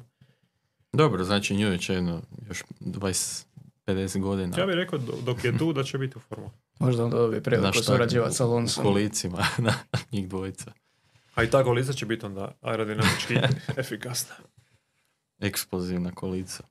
E, Crni Molo kaže, što mislite da li povratak Jamesa Allisona u Mercedes znači povratak pobjedama? Dobro, on se vratio u Mercedes, ima već Pa dobro, sad, sezonu. ove, na početku ove godine kada je bilo. Pa da. Šta ja, Ja mislim, znam? ne mora nužno, ali mislim, sigurno je Povratak dobra stvar za njih. A šta je on montirao neke jedrilice? Je? Ma, To je bilo je bio u. Mercedesu, to, to je drugi sektor koji kao nije pod cost kapom, ali eto, razvija stvari koje su eto, vrlo slične. SFZD pita, pozdrav i podrška ekipi, o kome ćemo ako ne o prvaku? Pitanja su kategorija trač i ostalo. S obzirom na Perezov pad, mislite li da bi da iza one Maxove I gave my reasons and I stand by it, ono kad je nije htio propustiti ga u Brazilu, leži osveta za neku čekovu kuhinju ili je to čisto karakter, ne mičem se ja nikome i doviđenja? Kak mi kuhinju? Tu Pa si to opet je- imao insajderske informacije ovoga o Perezu, Posljednje što imamo je da je on se namjerno, Perez se namjerno zabio u Monaku da onemogući Maxov zadnji pokušaj kruga i onda je ovaj to kao... Ja sam vidio telemetriju Perezovog bolida u tom momentu i ne znam koje je logično objašnjenje pronaći za ono što je izveo u tom zavoju. Osim tog da je namjerno to. Osim tog da je namjerno i to je, mislim, toliko... Koja je bila utrka, ne znam je se sjećaš, kad je, kad je Hamilton išao u boksu u istom krugu kad je išao i Alonso, to će se Laura možda sjetiti. E, I onda je Hamilton izišao tik ispred Alonsa u, u boksu i onda je Alonso napravio volanom ovo i u Mhm. smislu javio na tim radio Kanada, kao... ja mislim, bila... Mo- moguće da je Kanada. Jako je, kaže, jako, jako opasno vraćanje. Mislim, to je bilo, na, na to je ono Tom i Jerry kartun razini očigledno da je, da je, da je namjerno napravljeno da, da mislim da Perez ne može logično objasniti drugčije nego... A čak ni Max, ja mislim, kad je to bilo aktualno, mislim da su ga baš direktno i pitali je li to u vezi Monaka i mislim da onak nije demantirao, nego onak nek izbjegao Aha. kao odgovorit, kao nešto sami zaključite, nešto u tom stilu, Da. ja mislim, bio odgovor, tako da ono, Mislim da je to to. Mislite li da, isto, ima isto tri pitanja, mislite li da Red Bullova PR služba ciljano pegla Maxov imić koji je u totalnoj suprotnosti sa Lewisom? ja mislim da ga ne pegla zapravo. Da Pa samo, valjda to i da. pita da li oni namjerno žele prikazati kao taj nekakav uh, candid, znaš ono. Da, pa mislim, on je očito takav lik, a njima to očito ne smeta, ne žele sad ono, pretvarat njega u novog Luisa koji će sad pričat o tim nekim socijalnim problemima i ne znam, diversity u Formuli 1 i to. Ja bih volio vidjeti tu sesiju sa PR menadžerom koji Maxa ovaj, utjera u red. Da. Treće pitanje uh, SFZD-a. Jesu li njegove najave o nekakvom ranom povlačenju, misli na Maxa, dio projekcije da ne doživi Fetelovu sudbinu nakon bajke od četiri uzastopna naslova ili Luis u zadnje dvije godine? Čekaj da malo ovo...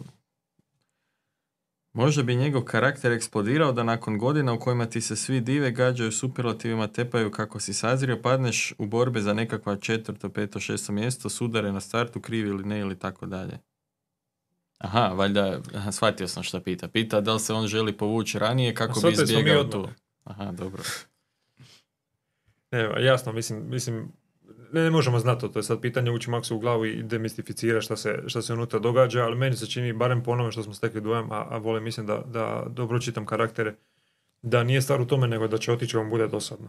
I da, da je to jednostavno to. Ne treba mu novca i nije, nije nekakav ego triper da mora doći do 7 ili do 8 da nekog prestigne, nego jednostavno kad dok mu se sviđa, bit će tu, kad mu se prestane sviđati, Znači, Luis će do 50. sigurno. Evo, gnjavit. novi ugovor je tu.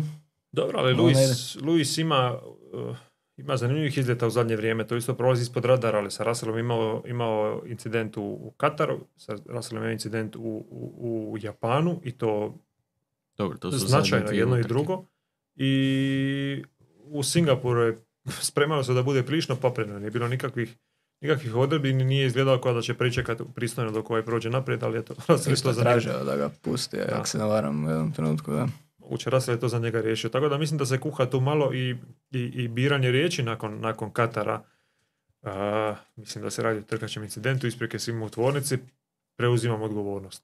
Znači nije na mene odgovornost, nego ja preuzimam odgovornost. Da. mislim, nije, nije, to, ovaj, nije to bezazano i mislim da Luis nije neko ko se baš izliječe sa, sa izjavama bez da promisli, pogotovo kad imaš pet intervjua, pa nećeš improvizirati na svakom, nego imaš spremno što ćeš daći. Evo, Ante, pitanje za tebe. Tudum pita, vraća li se F1 na HRT? To je pitanje na krivu adresu, kuda ja znam. Pa, jesi bio sad na HRT? A dobro, vidi... Uh, H- Kako Formula, ne, za šta će? Formula 1 je bila na HRT-u sad, bila je emisija, ali ako misli na, na prijenose, mislim da ima ljudi koji žele da se vrati na HRT, ne mislim pod navijače, nego ljudi na HRT-u koji žele da se vrati na HRT, ima ljudi na HRT koji ne žele da se vrati na HRT. S obzirom da je zadnja godina ugovora sport kluba, onda je tema zanimljivija nego inače i ljudi žele znati. Htio bi ja znati konačan odgovor, ali sve, sve pametno što mogu reći da kad, kad odeš tamo i pričaš sa pet ljudi, imaš dvoje koji žele, troje koji ne žele ili obrnuto, ne znam sad, nije bitno. U svakom slučaju ništa nije, ništa nije riješeno. Ako ne preuzme sport klub, no, Ne znam, meni je dojam, sad to nije nikakva ekskluziva, niti sad nešto otkrivam, dojam iz onog što, što nekako mogu za, zaključiti, zbrojiti kad tako pričaš, pričaš ljudima i slušaš druge ljude kako pričaju, je taj da je e, pojam Formula 1 na HRT-u prije dvije, tri ili pet ili deset godina bio bajka. To je jednostavno izgledalo kao da je prestala biti mogućnost da se takav sport vrati na, na nacionalnu televiziju. Ali s obzirom da je očigledno puno niža cijena nego zadnja cijena koju je HRT platio kad je bio kod njih i puno niža cijena nego koju su platili sad Arena ili, ili odnosno Hrvatski Telekom i, i sad Sport Klub. Mislim da nije, nije tako ni nemoguće kao što bi možda ne- neko pomislio. Dobro, evo, Ali lijepo da ima interesa i, i kolegi Molnaru hvala na, na pozivu. Šta da radiš? e, Aha, ovaj intervju što si imao. DRV, što je uzrok, e, uzrok Perezovog drastičnog pada? Dobro, to smo dosta ovako već prokomentirali, tako da možemo preskočiti. Što mislite, isti, isti ovaj DRV pita, što mislite o komentatorima na Skyu i komentatorima na F1 TV? Na Skyu su uvijek bili pro Brit, znači za Engleze, ali ipak dosta profesionalni. U zadnje vrijeme su mi postali sve gori i gori. S druge strane, F1 TV je ispočetka bio malo neiskusan i nesnalažljiv, ali ove godine mi se čini da su dostigli dosta dobar nivo. Rekao bih da su sad bolji od Skya. Alex Žak i Julian Palmer, mislim čovjek... Jakes. Da, zašto Jakesak je ono...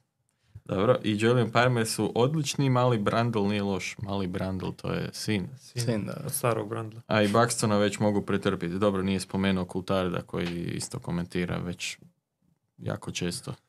Da, dobro, di ti gledaš? Ja taj, e, tu F1 TV ekipu slušam, mislim da ove sezone ni nisam upalio ovaj Sky prenos, e, faktor u tome što je F1 TV prenos, mislim ta njihova ekipa je default pa mi se ne da baš Da, da, prebacivati na International, da. ali mislim nemam ni neku motivaciju prebacivati, ova ekipa mi je sasvim ok, uigrani su već, ovaj Jakes, on e, je komentirao prije F2, F3, dobro radi, ono, upućen je, zna i ono povijesne neke činjenice, ima sve informacije, dobro to vodi, Palmer zna dobro analizirati situacije, DC isto već iskusan u tome, Buxtona pretrpim dok je u pit lane tipa prebacio bi da je Buxton ovaj baš glavni komentator, to ne mogu, ali inače su mi ok koji Dobro, ali evo sad baš distinkcija između ta dva dobro skenirao čitatelj. E, incident u prvom zavoju u Kataru, Hamilton se zabio u Rasela i sad e, na F1 TV-u odmah su i Palmer i Coulthard rekli da je definitivno Skrenuo. Čak ne u analizi. kriv. Kad kažeš odmah ne u reprizi, nego doslovno dok U je trajao da. incident. U, tijekom, znači odmah Da. su rekli i njih, njih dvojica Palmer i Coulthard da je Hamilton potpuno kriv za incident, dok su na Skyu svi prvo gledali kako šta, pa možda je, pa možda nije. Daj ti to prepričaj, ti si gledao Sky, ja nisam. Ja sam ovu utrku gledao, ne, ja sam gledao F1 live, ovaj, internacionalni. Aha, onda si prevrtio na ove. E, ali to je bilo posebna poslastica. Znači, nakon što sam pogledao 20 puta na ovom, kao, jer sam ovu utrku gledao reprizi silom, silom prilike, reprizi, ne znam, 45 minuta nakon početka, tako da sam bio malo pomaknut u fazi. I onda pogledam start i onda vratim opet, pogledam, pogledam, pogledam. I onda nakon što sam ga pogledao 20 puta, sjetim se, vidim, mogu isti, istu stvar pogledati na Skype 1 da vidim šta su tamo komentirali. I onda upalim malo razočaranje uvijek na Skype 1 i to je, sad se nadovezujem i na pitanje, konkretno malo je razočaranje kad nema Brandla. Brandl je sve manje počeo putovati, mislim, razumijem, kad, kad vidi gdje treba putovati, čovjek jednostavno ima izbor pa ne želi. A, razočaram se kad njega nema jer mislim da je on jedini držao taj, taj a, njihov setup nekako Ko je onda umjesto njega bio sad? Karunčan Dok. Znači, Karunčan Dok je dobro, nećemo komentirati Pola Di Restu i, i, i takve uh, o- ovaj likove. Mislim, opet moram biti poluprofesionalni jer, jer ovo je poluprofesionalna emisija i to, to su u neku ruku kolege Ne, koji ovo je trude, poluamaterska emisija. koji rade više manje su stvari kao mi i neko isto tako može i za nas. Mi nismo, nismo, ovaj, nismo na toj razini kad smo komentirali ni na areni ni slično i to su, to su jednostavno ljudi sa puno više resursa i, i puno bliže akcije nego bilo tko od nas, ali onda uz sve to teže ti je prežaliti neke stvari koje se rade tako amaterski i šarlatanski. Tako da ja upalim Sky kad želim čut Brandla, a kad njega nema, onda, ili kad Crofty postane nesnosan, onda, onda vratim ovamo. I uglavnom bude ping pong jer ako je Buxton u igri, onda to nije, zaista nije, po meni nije, nije izdrživo. Alex Jakes je jako dobar, po meni glavni komentator. Uh, Coulthard se lijepo nadopunio s njime i Palmer je vrlo jaka karika u, u toj njihovoj ekipi. Ali kad se krene u nekakve post-race ili, ili pre-race sa Buxtonom ili sa Naomi Schiff ili ne znam kako se već zovu, Dobro, to, svi ti likovi, to je jednostavno to ne gledam. Za to čekamo HRT-ov prenos. Kultara, a ovaj naglasak mi je isto veliki plus, ono meni je to drago čuti. Da, pa lijepo, mislim lijepo je malo... A vidiš, Coulthard ti ne voliš uh, Diresti naglasak koji je jednako škot ne, kao i nije mi problem sa naglaskom. A dobro. Znam da si stalno inzistirao Midgim kad je govorio da ne... To je smiješno, to mi je simpatično, nije ovaj... A dobro, Coulthard nema taj dž, vidiš, istina. Da. Malo, malo drugčije, da. A ne znam, meni su dobri na Skyu, tipa, ne znam kako su vama, Baton i Rosberg kad znaju. Meni je drago što su, što su, ovaj, što su se zahvalili uh, Johnny Herbertu koji je bio ne, ne najslabija karika, nego se pitaš k- kako se on ovaj, provukao u tu ekipu i čije slike ima i kakve da ga drže tamo. Ima sliku od Crofta. Da. Ajde, nećemo sad ipak maštati o tome. E, DRV, e, što mislite kako će se razvijati trakavica oko Andretija, posebno odnos FIA vs F1 management? Pa mislim, ne znam kako će se razvijati ta trakavica, ali definitivno da postoje te neke te, ono, tenzije, mislim očito su u sukobu razmišljanja Dominikalija i cijele te e, dakle Liberty Medije, komercijalnih vlasnika F1 koji jasno ne žele dovesti novu ekipu, isto kao i postojeće ekipe, dok s druge strane e, predsjednik FIE Sulajmon otvoreno govori da želi još ekipa. Kako si rekao? Sulejman. Skoro. Ovoga, on želi tu novu ekipu i mislim da čak nedavno izjavio i da želi manje utrka, što opet e, potpuno, potpuna suprotnost u odnosu na Liberty Mediju. FIA je dakle dozvolila Andretiju taj, e, dakle taj njihov, tu njihovu prijavu je e, prihvatila i sad je zapravo sve na Formuli 1, odnosno na Liberty Mediji, hoće li ih oni prihvatiti na taj način možemo reći da je FIA prebacila tu lopticu na njihov teren i sad je na njima da, e, da odluče hoće li ih prihvatiti, sad hoće li ne znam, povećavati onaj, onu naknadu koju moraju platiti ostalim momčadima, kako će ići ti pregovori, to možda Ante bolje može predvidjeti. Ne znam, meni je zanimljiva situacija sa FIOM koja je odobrila sve skupa. Uh, FIA je inače dosta stroga kad je u pitanju ta aplikacija novih timova i svi moraju proći kroz ta, ta tri kruga pakla aplikacije gdje u prvom praktički zaprimaju prijave ako se prijavio, hvala na prijavi, to je, to tu, se, tu se može prijaviti, bilo ko može se ti prijaviti, može Rade Končar, može bilo ko. U drugom Trebali krugu, smo se prijaviti. da, u drugom krugu razlo, GP. razluče, da, razluče ozbiljne kandidate koji mogu imati održive financije, koji si mogu priuštiti uh, sudjelovanje na gridu. dobre financije. Slično, ha, viš da donacije, Nas trojice, da. donacije se slijevaju. To ti je prednje krilo si dobio. da. Uh, uglavnom u drugom krugu se, se nekako uh, normalno filtrira i dobiješ ozbiljne kandidate koji su financijski potvrđeni, koji mogu, uh, imaju održivost, imaju, mogu zaposliti dovoljno ljudi i tako dalje. I tu su ove godine, mislim, imali četiri kandidata, što je zanimljivo, gdje je prvi uh, Andreti, Andreti Kedelek GM, I kad, što je već. da, da. uh, Mislim, oni, da. To je stara firma. da, sad pitanje je koliko je to u stvari povezano, a koliko je kao Alfa Romeo i, i Zauber. Pa navodno bi oni htjeli raditi motor, mislim. Da. Bilo je nekih izjava, naznaka, sad to ćemo još vidjeti. Ako ih uopće prime, naravno. Ima V12 jedino mo- igra. Uh, drugi je, zaboravio sam naziv, novozalađanska firma za, za Onaj Rodin, Karlin, Rodin, da. da. Treći je Hightech, ako se ne varam. I oni s četvrti nekim su... kazahstanskim milijarderom bili u kombinaciji ovaj high Da, ali meni su i dalje najbolji, najbolji uh, četvrti kandidati koji su ti, uh, recimo nešto na što bi onaj iz Rich bio, bio ljubomoran, to, to su takva vrsta, ovaj. A to onaj lak... Oni su bili strašno razočarani što FIA Oscara nije... će dobiti, Hamilton će dobiti Šta- Oscara. šta Ja garantiram da će Hamilton dobiti Oscara. Hamilton. Da, Evo. kao producent. Za najbolji, šta već. Dobro, vidjet ćemo. I za glazbu će on, on će i glazbu. Mislim da će glazbom raditi, da. Uh, uglavnom, poanta mi je ta da su se ovi četvrti šarlatani prijavili, što je, što je komedija samo po sebi. A osim toga su rekli da su jednu milijardu dolara spremili za, ovaj, za, za ulaganje, isto kao što Rich Energy spremao, puste ove desetke milijuna, pa na kraju nemaju, nemaju za poštanski sandučić. Dobro, ajmo mi malo požurit. E, ima još Ja jako nisam puno završio kako će se pitanja. rasplesti.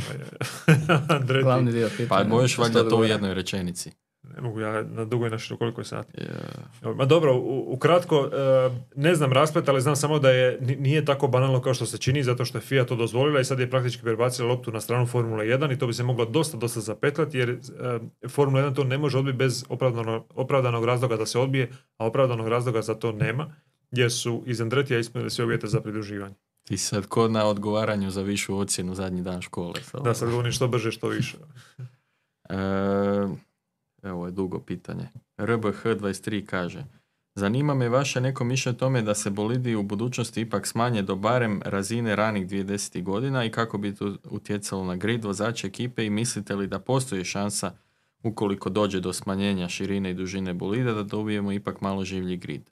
Smanjit će se, što ne, 2026. Da, da, neko, ono, ne znam, mislim nije drastično smanjenje, ali dobro, svako smanjenje je dobro došlo. Nije Pa gotovo dobro, da je, pitanje. da je Mercedes Ajde. bio malo manji, ne bi se sudarili ova dvojica. E, da. Čovjek će se Bilo bi više naljutiti, daj da pročitam do kraja. Da se Pošto ovaj tehnologija... Št- Pošto tehnologija i baterija i motora s unutrašnjim sagorjevanjem napreduje, pa možemo li u budućnosti očekivati hibridni sustav s većom ulogom elektromotora? Pa i do sad. Nije gotovo pitanje, dobro, daj se smiri. Znam da će se to dogoditi 2026. ali što nam globalno donosi budućnosti i što možemo očekivati? Nemam pojma. By the way, znam da ne proničete budućnost, ali neko vaše mišljenje što možemo očekivati 2030. Ja mislim da neće ni biti formule više tada. Pa ja mislim da će Ma, se u nekom momentu neko rastijepiti od nekoga, ali Da, sad već što se tiče bit će. tehnologije, pojma nema. Biće EA Sports Racing. E, Pygmalion kaže, pojavila se glasina da se Audi povlači od formule, iz Formule 1. Pošto je glasina, ne vjerujem u to, ali što vi mislite o tome? Mislim, nisam vidio, nisam vidio sam glasinu, ali sad nije Prvi baš neki pouzdan Da. izvor, bio. Pa evo, Pygmalion, daj neki link, neki nisam- znanstveni rad. Ja sam čuo glasinu i zvučalo mi je kao glupost, ali onda kad sam vidio da je audio povrgnuo službeno to, onda mi je počelo biti ozbiljna stvar. Dobro, Cowboy T90 pita. Pozdrav ekipa, želim misliti da je moje pitanje od neki dan kad će podcast barem malo imalo utjecaja na to da konačno snimate. Šalim se naravno. Pitanje, Perez bez obzira na ugovor počinje sezonu 2024. uz Maxa ili će ga dr. Helmut promovirati u vodonošu? S obzirom na trenutnu formu to bi stvarno bila promocija. Pa da mi na pamet, znaš da je Perez napisao jednom momentu, a možda opet brljam, na nekom statusu, na nekom društvenoj mreži da on nije tu da bude na drugom mjestu. Samo što je to nakon On je da bude na osmom mjestu. nakon četiri utrke sezone to drastično drugčije zvučalo nego što sad zvuči, ali je smiješno kada izvuku si- screenshot ovaj, Da. nisam tu da budem drugi u ovoj situaciji. A je bila je ona izjava da Max ima sve naslove samo zbog njega. To je Vlado, pretplatnik, e, što mislite hoće li, evo on isto pita za Pereza, da li će voziti sljedeću godinu, treba li to Red, Red Bullu? ne treba. Definitivno. Dobro, evo ima još jedno, realista, hoće li Aston Martin iznenaditi s bolidom za iduću godinu kao što su iznenadili na početku ove godine? Mislite li da će Alonso ikad doći do svog trećeg naslova i hoće li to Vetma preživjeti? Ako dođe do trećeg kad-tad. naslova, poješću čarapu. To je Ali tu u, u Live, studiju. live, live, uživo, da. Ne, ne, Ili ne, ponesi neću. ocat i soli papa. Ne, ipak postoji mala šansa tako da povlačimo ovo. ne, ne, neću, ali neće ni doći A super šta mi je- ćeš napraviti? super mi je Nešto što- moraš. Moraš, ne znam, A, ne znam. skinut se. E, super mi je što je realista najmanje realan od svih. Znam da redovito postavlja ovaj... u oči svake sezone pita imali šanse za Alonso ove godine. Pa bit će kad tad njegova godina, ajde, polako. Tek je koliko, Dobro. 42 godine. Prebacimo se na e, Instagram. A čekaj, rekli smo da imamo i live nešto. Ili ima puno pitanja? Ajde, daj ta 3-4. Evo. Luka Vučina. Postoji li šansa da se Vettel vrati u Red Bull? Pa, u Red Bull ne vjerujem baš da bi se vraćao. Ha, mislim, ne, ne treba ništa isključiti, ali ne bi Pa rekao. to bi bilo super za gledanost prije svega. Da, ali mislim da, da ne, da ne u Red Bull. Možda opet taj Audi koji smo spominjali isto ima neki glasina, neki glasina fantazija da bi se on mogao uključiti u to, a mislim nije on ni toliko star, tako da neki povratak eh, ja ne bi isključio, ali baš u Red Bull ne znam, ne vjerujem da će se dogoditi. Da. Da, taj povratak u Red Bull zvuči toliko ludo, ali s obzirom da je Vettel propuhao u zadnje vrijeme, mislim da nije, Šta je isključeno. propuhao? Pa, Spirometriju. propao je skroz, ali to je već neka Aha. druga tema. Ovaj, čini mi se da, da nije... Morat ćeš mi to detaljnije. Nisam pratio. Nisi pratio. Šta Mislim, jede, prije papir? dva tjedna si imao situaciju da, da gradi kućice za, za, ovaj, za, Ne, u za Suzuki, pčele u drugom zavoju Suzuke. I, Nisi vidio to? ne. Puno Ja se ne bavim s glupostima koji... Pa to je fenomenalno. Imaš cijeli grid, tamo stoji i osim Tota Wolfa koji nije bio u Japanu, ali on će to protiv pčela. Imaš i, i Zeka Brauna, imaš sve, s- sastali se s njime i, i slikali se onako ko, ko ovaj, nastav, sjednica nastavničkog vijeća kad se slikaju na kraju godine. Slikali se s njime i sa kućicama i svaka ekipa, mislim da čak svaki vozač ima u svoj boje, svoj broj Znači kućice. nije ti Fetel više omiljen. I, ovaj, I napravio je hotele za pčele. Mislim, daleko od toga da, da, je, ovaj, da je izgubio status simpatičnog vozača, ali da je prolupao definitivno je. Nisi mi odgovorio na pitanje. Koje pitanje? Nije ti više omiljen Fetel onda. Što omiljen? Vozač? Da. Pa nije više vozač. Dobro. T- stalno na tim nekim A ti si pravnik. Luka, dakle da tehnika- zaokružimo ovaj podcast. Dakle, Luka je novi svježi diplomirani pravnik I onda Da na ovakvim, svježe, ima četiri mjeseca. na ovakvim uh, trikovima te, te ovaj, To više Hvatam. govori o tebi. Može E, dalje. Aha, ima još live, ajde. Domino Science. U kojem trenutku je krenulo toliko loše za Pereza? Je li možda Max toliko To napredovao? ćemo preskočiti dalje. Dobro. E, jesu u Hasu problem novci i ljudstvo ili vodstvo tima? Sve. U Hasu. Ukratko, da. Pa ne mislim kakav problem, nije, nije Haas ekipa koja cilja na puno više od toga. Haas je u, to, relativno da. solidnoj situaciji. Sad nešto problem, ako je nešto problem, rekao da je šef ekipe problem. Ali sad nije to ni, nikakva drastična... Misliš ovaj- na Gina Hasa ili ne, ne, na Guntera? Na, na, na A što Guntera. tog Guntera toliko još uvijek održava na životu? Ha, čuj, Možda možda, on ima situacija da je... slike. Da, mislim, ekipa u- nije, nije u lošem stanju sad. Mislim da je Magnussen tu već malo indiscipliniran polako, on je na, na, na putu prema van i sa situacijom gdje ima i, i, i novo malo dijete, ne znam, Sinčer nije, nije ni važno. I dođe Hilkenberg i onda ga iz mirovine praktički, a rećemo porazi blago, ajde.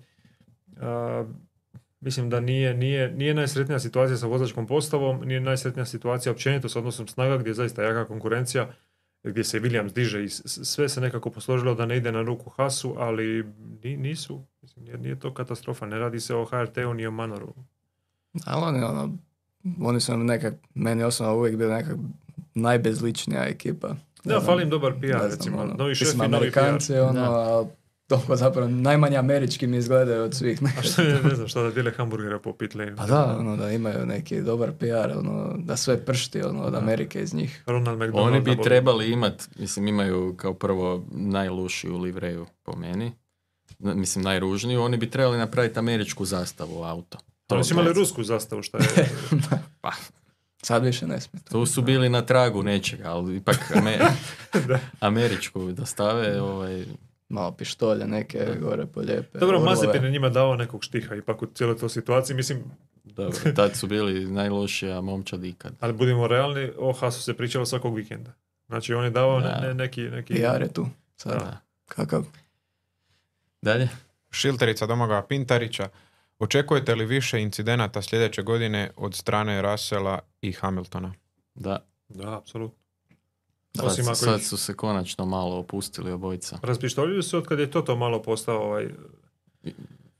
Šta? Doduše, Toto je dobio, ako se ne varam, 73 milijuna eura ove godine kao bonusa za rezultate Mercedesa, iako ne znam kakvi su rezultati Mercedesa.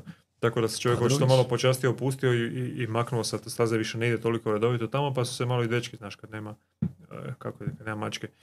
Tako da njih dvojica su se malo opustili u zadnje vrijeme, ali mislim da je Russell polako počeo pokazivati zube, a Hamilton s obzirom da je još uvijek kvalitetniji vozač to ne trpi, ali nisam siguran da je najspretnije to pokazivao u zadnjih par vikenda gdje je dosta, dosta više manje bezobrazno na stazi se ponašao prema timskoj kolegi. No da. Nije to njemu strano. Da. Nije, nije njemu strano, samo što sad je situacija zanimljiva da je recimo u Kataru on bio sa ove strane koja je žrtva, mislim žrtva, izazove incident, ali on je nastradao u tom incidentu, a bezbroj puta smo do sad svjedočili kako je Mercedes ovjes praktički, ne znam od čega građan, da je, da je ne uništi, ovaj put je to Russella spasilo. Sad je naletio na isti ovaj ovis. A Hamilton koji ima usavršen taj fini dodir prednje lijeve sa stražnjom desnom od protivnika je bio ovaj put na drugoj strani. I ovaj put je zaista, ta je bila gon. Prednje Malo desne sa stražnom lijevom. Ne, prednje lijeve sa stražnjom desnom. Dobro. E, to je zadnje od live Dobro, onda imamo još sa Instagrama. Russell Norris ili Leclerc, koji je bolji? Evo, to je za jednu rečenicu.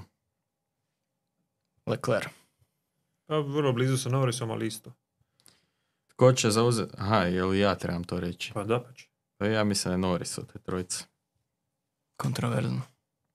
Tko će zauzeti... je na pi- temelju čega? Pa na temelju nekako najmanje kiksa, to je recimo obilježilo Leclera, imate neke stalno crne rupe. A u- ne, Norris je u Kataru sam rekao da treba imati dvije, barem dvije borbe za pobjedu. Pa dobro, ali nije razbio bolid. Dobro. Ono, u Rusiji kad je vozio po kiši, to je bila specifična situacija, mislim. Da. Dobro, ali opet je sam odlučio biti u A toj odlučio situaciji. je, kocko se. Da je odlučio drugačije, dobio bi, ali nije to mogao tad znati. Dobro, ali to isto prihvaćam, cijenim. Mislim da je, opet, da je, da je, da je na toj situaciji Bili odlučio. Ne kažem točno li krivo, ali bili on odlučio. Da, on Sumnjam. bi čekao what do you suggest. ne? Da Dobro, bi bilo Da, da, dobro, i- mislim Norris je od te trojice do sad vozio naj, sa iznimkom zadnjih par vikenda najlošiji bolid, ali opet je pokazao konzistentne rezultate. A mislim, meni ono, u tih, e, sad, ajmo reći, zadnjih par sezona, ja iskreno nisam mislim da on baš toliko blizu, tipa to Leclerc, Russell, koje uvijek potenciramo kao neke najveće talente, ali sad ono, ima, imam neku opravdanu sumnju da bi mogao biti u, tom- u tom društvu po brzini. Još mene je Russell tu razočarao. Ja sam podigao Norisa, sada Russella spuštam u zadnje vrijeme. Ali dobro. To je pitao Marko Pavlović čisto da se imamo evidenciju. E, Lucijan Avdić pita tko će zauzeti mjesto prvog vozača u Mercedesu 2024. Hamilton. Hamilton, pa mislim on ako se nešto drastično ne promijeni će završiti ispred Russella u ukupnom poredku ove godine. Nekak, mislim, ipak Russell je prošle sezone bio ispred, ali to je bila ne, nekako nespecifična sezona za Mercedes. Pa da, mislim, ove sezone, mislim da je dosta velika zapravo razlika u Mislim da je- bodovima. Je li šesti Russell? Ili šesti ili osmi? Da, mislim, Hamilton je treći. Tako da, ono, ove sezone u tom segmentu velika razlika. Miho Bubnjar pita je li Max Verstappen najbolji vozač u povijesti Formule 1? Ja moram odgovoriti na to. Da, Ne znam, ja Nije ću za sad, još, za sad ću reći ne, za sad ću reći ne, da, a sad, a ko je najbolji? to je isto kompleksno Osmi pitanje. je Russell, da. Čak nije ni šesti. Mislio sam da je osmi mi zvučalo predaleko, pa sam rekao šesti ili osmi. Dobro, mislim, e, jel, ko je najbolji je subjektivno pitanje, mislim. Pa da, ima tu milion faktora. Sad A treba dobro, vidjeti. daj, ajde, gukni. Ko je najbolji meni? Pa meni je Alonso najbolji, a Dobro. to, to nije objektivno mišljenje. Pet mu gad, onda gasi kamere, molim. E, a ima još par pitanja, ajde. Meni E, je, neću, ne- nemam odgovor na pitanje, ću reći da je pitanje na mjestu i to je već velika pohvala da je, da je samo pitanje na mjestu ako neko pita, ali Piastri najbolji vozač u povijesti, onda se smiješ na to, a kad pitaš za Verstappen, onda kreneš razmišljati, tako da pitanje na mjestu. Lucijan Avdić je baš na- ima puno pitanja. E, pita hoće li McLaren do pobjede do kraja sezone i hoće li izazvati Red Bull u sljedećoj valjda utrci. Ili sezoni. Da, ili sezoni, da. Ne znam, ja, mislim, ja mislim da neće doći do pobjede do kraja sezone. Znam da će to Max Pa počistiti do kraja. Ja mislim da, da čak ima neke šanse jer uh, Red Bull je s jednim vozačem realno u prvenstvu, a Max je svojio naslov, sad neće on opet. Neće se glupirati. Nikad se ne zna, možda ali njemu jedna motor, situacija, da. da. jedna situacija da se njemu dogodi, mislim da McLaren čeka. I još jedno pitanje, e, tko će dobiti prednost u Ferrariju jer već se čini kako Sainz ponovno prevladava u bici. Dobro, to smo dosta ovoga iskomentirali već. Mislav Zorić pita šta mislite o Lab 76 podcastu. Ne pratim. Detma prati detaljno. Ja sam pogledao par epizoda i, i mislim da je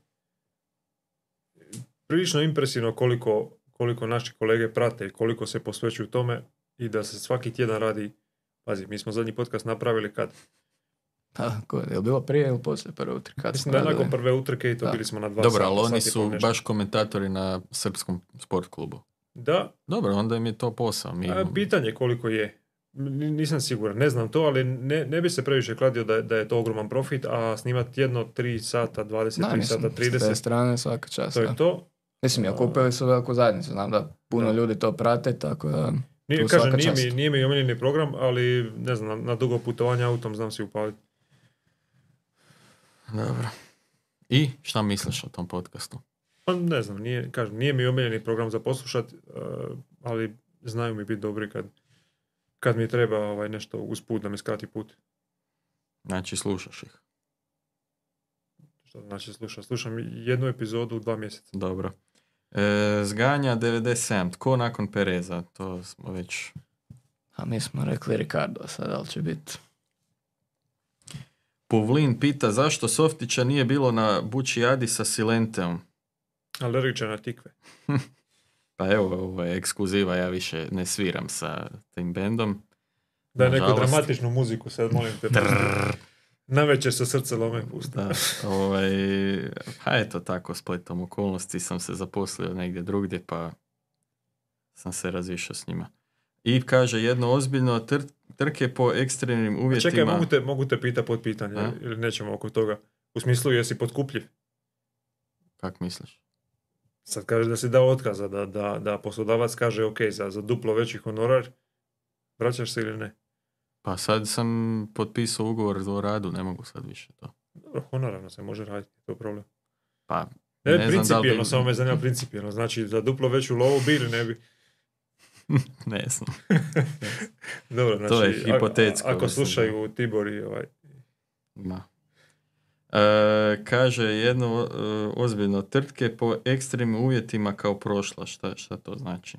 Nije, nije pitanje. Aha, valjda želi da se osvrnimo na Jesmo. trkve po eks... Dobro, to jesmo. I pita Puvlin isto, e, aha, to je u- još jedna je poruka. E, trke po ekstremnim uvjetima u kao kateru. Prerizične i treba li ih odbaciti ili svjedočanstvo izdržljivosti pa zadržati? A a mislim, to smo ono, komentirali da. već, no. Mislim, ono, ja sam rekao, trebali uzaći to izdržati, ali opet ne moraju se sad baš sve utrke namještati da budu u najekstremnijim uvjetima. Bilo bi ok da malo i o tom razmišljaju ono, u kojem dijelu godine će biti određene utrke. Meni ne bi nedostajalo. E, Conjar kaže, po vašem mišljenju koliko još gledamo ovakvih sezona dominacije jedne momčadi? Još puno u budućnosti sigurno. Jednog vozača, ne jedne momča. Kaže jedne momčadi. Pitanje. Dobro, ali ok. E, kasno je već. Conjar, e, 2014. do 2023. pet utrka max zanimljive tijekom sezone, ali se opet zna tko će završiti vodeći. Šta? Dobro. Evo, to je to. Time zaključuješ. Cijenjeni gledatelji, hvala vam na slušanju. Zaključi u skladu sa outfitom, molim te. Da, lijepo to odradi. Zaključi u skladu sa outfitom. Pa šta sam sad napravio? Pa daj malo. Malo raširi to.